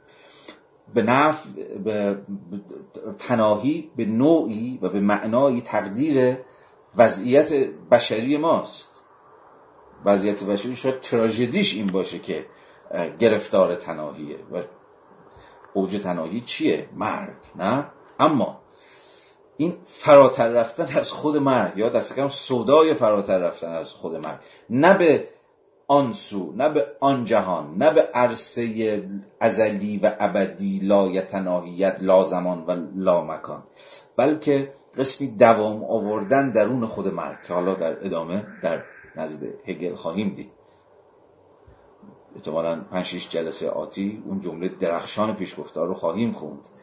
هگل میگه روح آن چیزی نیست که از مرگ فرار بکنه یا از مرگ پاپس بکشه بلکه همواره با مرگ مواجه میشه و همواره مرگ رو به نوعی درونی می‌کنه که خب معناش بعدا روشن خواهد شد. اما به هر صورت اینو و تا این اندازه رو امروز باید بدونیم که تفکر نزد هگل همواره پس از تناهی خودش از حد خودش به اتکای نفی تناهی قرار فراتر بره. و هگل اسم اینو چی می‌ذاره؟ می‌ذاره نفی متعین دیگه. Determinate negation. Determinate negation در واقع قسمی فرارویه قسمی فراروی از حد نه و برخلاف نفی انتظایی که صرفا میگه نه صرفا نمی‌خوام گروه بابات. من از این حدها فراتر میرم ولی در نهایت به هیچ ایجابیتی نمی‌رسه. این در واقع نفی انتظایی در هگل نفی است که انگار در خودش ایجابیتی نداره. صرفا یک نگویی شاید به تعبیری بشود گفت کورکوران است.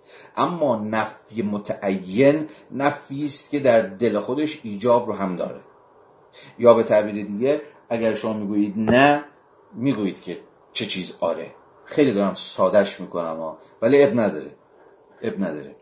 عوضش فکر می‌کنم جا میفته به قدر کافی. پس نفی متعین در واقع نفی ایجابیه. برخلاف نفی انتظایی که صرفا نفی سلبیه. و به این معنا تفکر کارش اینه که از تناهی های خودش که مدام توشون میفته پا رو فراتر بگذاره. حدهای خودش رو بشکنه تا با حدهای دیگری مواجه بشه. مسئله نیست که پاتون از این مرز بذارید اون بدتر اونجا دیگه آزادیه اونجا دیگه اخجون. امر بی حد امر نامتناهی. نه خیر پاتون اونجا بذاری باز حدهای دیگری آره اینجوری.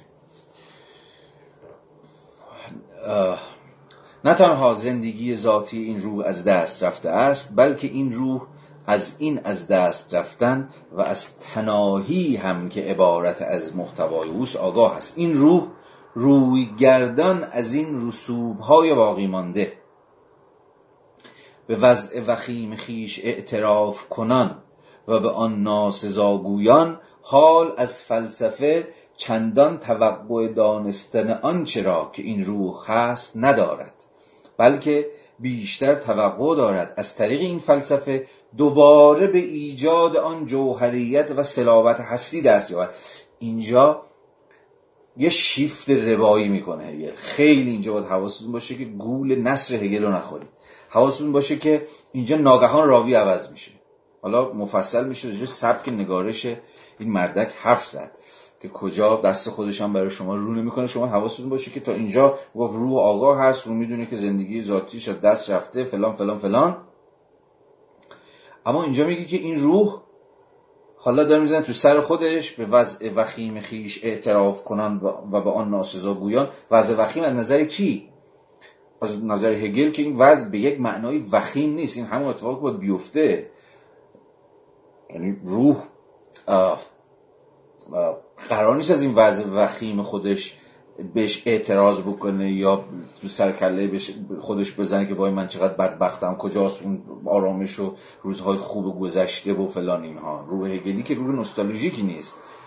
روح قرقرویی که نیستش که. روی که شجاعانه مواجه میشه با تجربه تجارب امر نوعی که روح هی مدام دیگر می‌کنن. اینجا هگل از منظر روایی داره در واقع روح به بیانه یا در واقع فلسفه به توقعی که ارزم به حضور شما دشمنان هگل دارن رو روایت می‌کنن همونایی که تو بندشیش گفته بود اینا دنبال فلانان و فلانن. مفهوم می‌خوان کنار بذارن می‌خوان مفهوم بذارن کنار شهود رو بیارن جاش دانش بیواسطه رو بیارن جاش هستی رو بیارن جاش. میگه حالا اونها در, در این لحظه در اصل روشنگری که روح برای زندگی جوهریش رفته و فلان و فلان حالا اینها در واقع به وضع وخیم خیش اعتراف کنان و به آن ناسزاگویان حال از فلسفه توقع حال از فلسفه چندان توقع دانستن آنچه را که این روح هست ندارد. میگه اینا در واقع این جماعت. که هگل باهاشون مرز می‌کشه راهشون از ازشون جدا می‌کنه. میگه اینها به شکل نوستالژیکی و به شکل ترس خورده ای نمی‌خوان روح و در آن چیزی که هست یعنی در این وضعیت شقاقش در این وضعیت چنگانگیش در این وضعیت تجارب نفسگیری که داره پشت سر می‌گذاره. میگه اینها نمی‌خوان ارزن به حضورتون که روح و در این وضعیت هستی امروز خودش بشناسن بلکه بیشتر توقع دارد روح در زبان اینها. روح توقع دارد از طریق این فلسفه دوباره به ایجاد آن جوهریت و سلاوت هستی دست یابد. یعنی اینجا شما کاملا متوجه میشید که هگل داره رومانتیک ها رو میگه و همه چون به حال در یاکوبی در شلینگ در و دیگران و حتی در هولدرلین در هولدرلین که خیلی پررنگ. این روح نوستالژی وجود داره. نوستالژی بازگشت به روزای خوب گذشته. اون روزایی که حقیقت همین دور بود. ما تو شکم حقیقت بودیم تو شکم امر مطلق بودیم. زندگی هم اون رضایت و اطمینان خودش رو داشت. ولی از وقتی که فلان شده و همان شد دیگه ما از اصل خودمون دور افتادیم. ما حقیقت گم شد. فلان و فلان و فلان. با این روایت آشنا نیستید؟ امروز در همین وضعیت خود ما هم حتما که آشنایید. انبوهی از روایت های بسیار رایج در فلسفه در عرفان در کلام در الهیات رو میشه در همین ایران خودمون نشون داد که همین یه جورایی فهم نوستالژی زده روزهای خوب گذشته رو تو ذهن دارن. روزهایی که روح از خودش بیگانه نشده بود. ما با خودمون یکی بودیم. حالا روایت ها بسیار متفاوت تو باستانگراهای ناسیونالیست یه شکل توی سنتگراهای مذهبی یه شکل دیگه است. توی این ارفان بازهای جدید و قدیم یه شکل دیگری داره و هر حال همشون به زبان هگلی اگر بخوایم بگوییم دلنگران و دلواپس و دلتنگ اون زندگی جوهری و شجاعت مواجهه با روح در وضعیت دیگری شدن خودش با خودش رو ندارن. و خب می‌بینید هگل تا چه پایه در اینها دست میز میگه اینا دوباره می‌خوان اون جوهریت و سلاوت هستی رو که حالا دیگه امروز از دست رفته رو دوباره می‌خوان ایجاد کنن دوباره می‌خوان زندش کنن. بنابراین از قرار معلوم این فلسفه برای برآوردن این نیاز یعنی نیاز به ایجاد دوباره آن جوهریت و صلابت هستی و دوباره با خود یکی شدن دوباره با خود آشتی شدن فکرهای بد رو از خود دور کردن مواجه نشدن با امر نو با هر آن چیزی که می‌تونه شما رو جاکم بکنه. بنابراین از قرار معلوم این فلسفه برای برآوردن این نیاز چندان نمی بایست فرو بستگی جوهر را بکشاید. و این جوهر را به مرتبه خداگاهی برکشد. یعنی دیگه این فلسفه نمی‌خواد جوهر بیاره به سطح خداگاهی. یعنی فهمی از جوهر به مسابقه سوژه نداره. اینو بعدا از بند 17 که رسیدیم من به تفصیل بیشتری صحبت می‌کنم. یعنی فهمی از شوند جوهر نداره. اینکه شوند که جوهر چیز ثابت اوکی که اون گذشته است یا اون اون پشته یا اون زیر میراست. و حالا ما گمش کردیم از یادش بردیم باش بیگانه شدیم. این قصه هایی که میگم در زمان ما بسیار بسیار شنیده میشه. از این حرفا نیست. نه چیزی اون پشت وجود داره به نام جوهر اصل خود ذات که یه زمانی بوده و همه چیز سرجاش بوده. حالا که گم شده داستان میشه بازگشت به اصل خیش بازگشت به جوهر بازگشت به زندگی ارزم به حضور شما که خوب و خوشگل و قشنگ و اوکی که در کار بوده. هگل میگه از این قصه ها نیستش. کاری که فلسفه باید بکنه یا دست آنچنان فلسفه ای که هگل به اعتبار متافیزیک پویشی خودش داره ازش دفاع می‌کنه نه بازگشته به سلابت جوهر بلکه برکشیدن جوهر به مرتبه خداگاهیه که جوهر بتونه خودش خودش رو بیاندیشه. یعنی بفهمه چه بلای سرش اومده. خیلی ساده. بفهمه که چه مسیری رو پشت سر گذاشته. بفهمه چه تجاربی رو طی کرده. و بفهمه امروز کجاست. و بفهمه که چگونه به اینجا رسیده.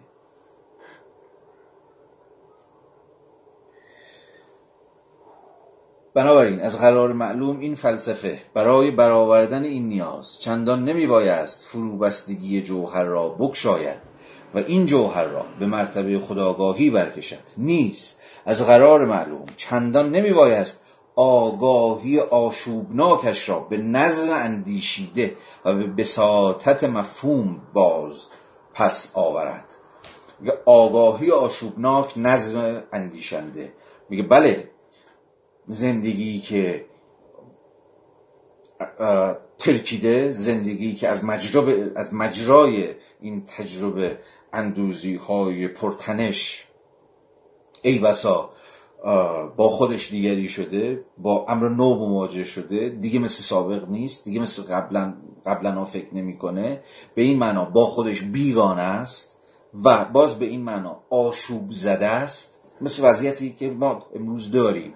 این آشوبی که داریم تجربه می‌کنیم. آشوبی که شاید برامون خیلی روشن نیست که چگونه به چگونه به اینجا رسیدیم. چگونه اون بساطت اون آرامش اون با خود یکی بودن خوب گذشته تو اون روایت های نوستالژیک. امروز به چنین وضعی از آشوب رسیده. هگل میگه عوض مواجهه با این آشوب و این آشوب رو به یک جور نظم اندیشیده در نظم اندیشیده در آوردن به اتکای مفهوم و به اتکای قدرت مفهوم. عوض این چنین روایتی در نهایت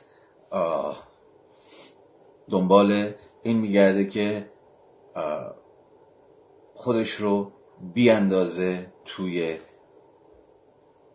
همان تجارب بیواسطه دوباره تجربه کردن امر مطلقی که دیگه مطلق نیست دیگه دست رفته چند پاره شده و از این دست. نیز از قرار معلوم چندان نمی بایست آگاهی آشوبناکش را به نظم اندیشیده و به وساطت مفهوم باز پس آورد بلکه در عوض می بایست چندگانگی های اندیشه را به ابهام بکشاند. اندیشه چندگانه شده چند پاره شده چند صورت شده چند چهره شده چند مسیر و چند قایت شده. این میترسونه این تفکر نوستالژیک رو در ورژن های مختلف خودش. می‌خواد اتفاقا چندگانگی ها رو ماله بکشه روش. روی خود کست تفکر رو بپوشونه و یه جور وحدت سوری ایجاد کنه با خفه کردن تفاوت وحدت بیافرید آشناییم با این قصه. در عوض میبایست چنگانگی های اندیشه را به ابهام بکشاند. مفهوم فرقگذار را سرکوب مفهوم چون کارش فرقگذاریه مفهوم به اتکای اینکه همواره متعین متعینه و میبایست همواره متعین باشه همواره امر متناهی رو فراچنگ بگیره فرق میگذره تفاوت ایجاد می‌کنه. تمایز ایجاد می‌کنه. مفهوم از به واسطه تعین متناهی خودش کارش همین تفاوت گذاریه این مفهوم و مفهوم دیگری. مفهومی که این هست و چیز دیگری نیست. حالا داستانش رو بعدا در ادامه جلسات آتی که می‌خوام راجع تعین مندی بیشتر با شما صحبت کنم توضیح بیشتری خواهم داد. ولی در ادامه مفهوم فرقگذار را سرکوب و احساس ذات را یعنی همون یکی بودن با خود را از نو برقرار کند. به عبارت دیگر میبایست بهجت یا تهذیب فراهم کند نه بینش. این تفکر دنبال بهجت دنبال سرور دنبال وجد دنبال قلیانه این تفکر عرفانی نوستالژی مذهبی و, و هر چیزی شبیه این در روایت هگلی. بینش نمی‌خواد تولید کنه. قلیان احساسات شهودها با قلب کار داره با عقل کاری نداره. به زبان ساده. ویژن نمی‌خواد به شما بده. به شما فقط می‌خواد که شما رو دچار جور اکستازی بکنه از از خود بی خودی که در ادامه میگه. امر اسمها امر زیبا مقدس سرمدی دین و عشق جملگی تعمه هایی هستند که برای بیدار کردن شهوت گاز زدن طلب می‌شوند. تو این وضعیت در واقع تشنگی روح و گشنگی روح این این مفاهیم اوج در واقع جملات کنایی هگل دیگه. اینها شهوت گاز زدن رو در انسان بیدار می‌کنن که اون امر مقدس رو امر زیبا رو گاز بزنی یعنی باهاش یکی بشه دیگه نه؟ چون خود روح گشته است و می‌خواد که در بر بگیره. امر وجدامیز رو امر بهجت آور رو. از قرار معلوم نه مفهوم بلکه از خود بی خودی همون اکستازی که گفته بودم. خود رو از میان بردار خودت هجابی فلان. تا امر مطلق حقیقت امر مقدس هر چیزی خودشو بر تو آشکار بکنه. به تنین اینها توجه کنید. از قرار معلوم نه مفهوم بلکه از خود بی خودی. نه ضرورت موضوع که سرد و آرام پیش می رود چون مفهوم با موضوعی که سرد و آرام پیش می رود مورد در پیوند دیگه. و دیدیم چگونه متناسبه با پیشروند موضوع و در نسبت همواره با موضوع مفهوم خودش رو مدام بازبینی می‌کنه مدام خودش رو ریکاوری می‌کنه مدام خودش رو بازسازی می‌کنه تا به مفهوم بسنده تبدیل بشه. و این مستلزم چیه؟ مستلزم شکیباییه. مستلزم گام به گام با تاریخ گام به گام با موضوع در روند سیرورتش همراه شدن مدام خود رو اصلاح کردن مدام تجربه اندوختنه. این میگه همه اینها با اون وجد روحانی با اون حالت از خود بی خودی که عجله داره که زودتر گاز بزنه حقیقت رو و یه جوری ببلعتش تا با شکلی بشه میگه این راه مفهوم با راه شهود با راه وجد با راه از خود بی خودی و با اینجور چیزا میونه نداره. از قرار معلوم نه مفهوم بلکه از خود بی خودی, بی خودی نه ضرورت موضوع که سرد آرام پیش می رود بلکه وجد روحانی قلیان کننده است که میبایست تکیه گاه و گسترش فضاینده قنای جوهر باشد. اما دیدیم و در ادامه باز بیشتر خواهیم دید که غنای جوهر در هگل به هیچ کدوم از اینا نیست. نه وجد روحانی نه قلیان بهجت آور نه شیرجه زدن یک باره در اون امر مطلق. هیچ کدوم از اینها به قنای جوهر نخواهد افسود قنای جوهر به زندگیه به تجارب درون زندگیه به مفهومیه که حالا باید با زندگی که داره متفاوت میشه و داره تجربه تجاربش از سر میگذرونه داره از اون فروبستگی جوهریش خارج میشه با خودش بیگانه و با خودش دیگری میشه اتفاق میفته. مرسی که تا اینجا همراهی کردید. بنده هشت در جلسه شب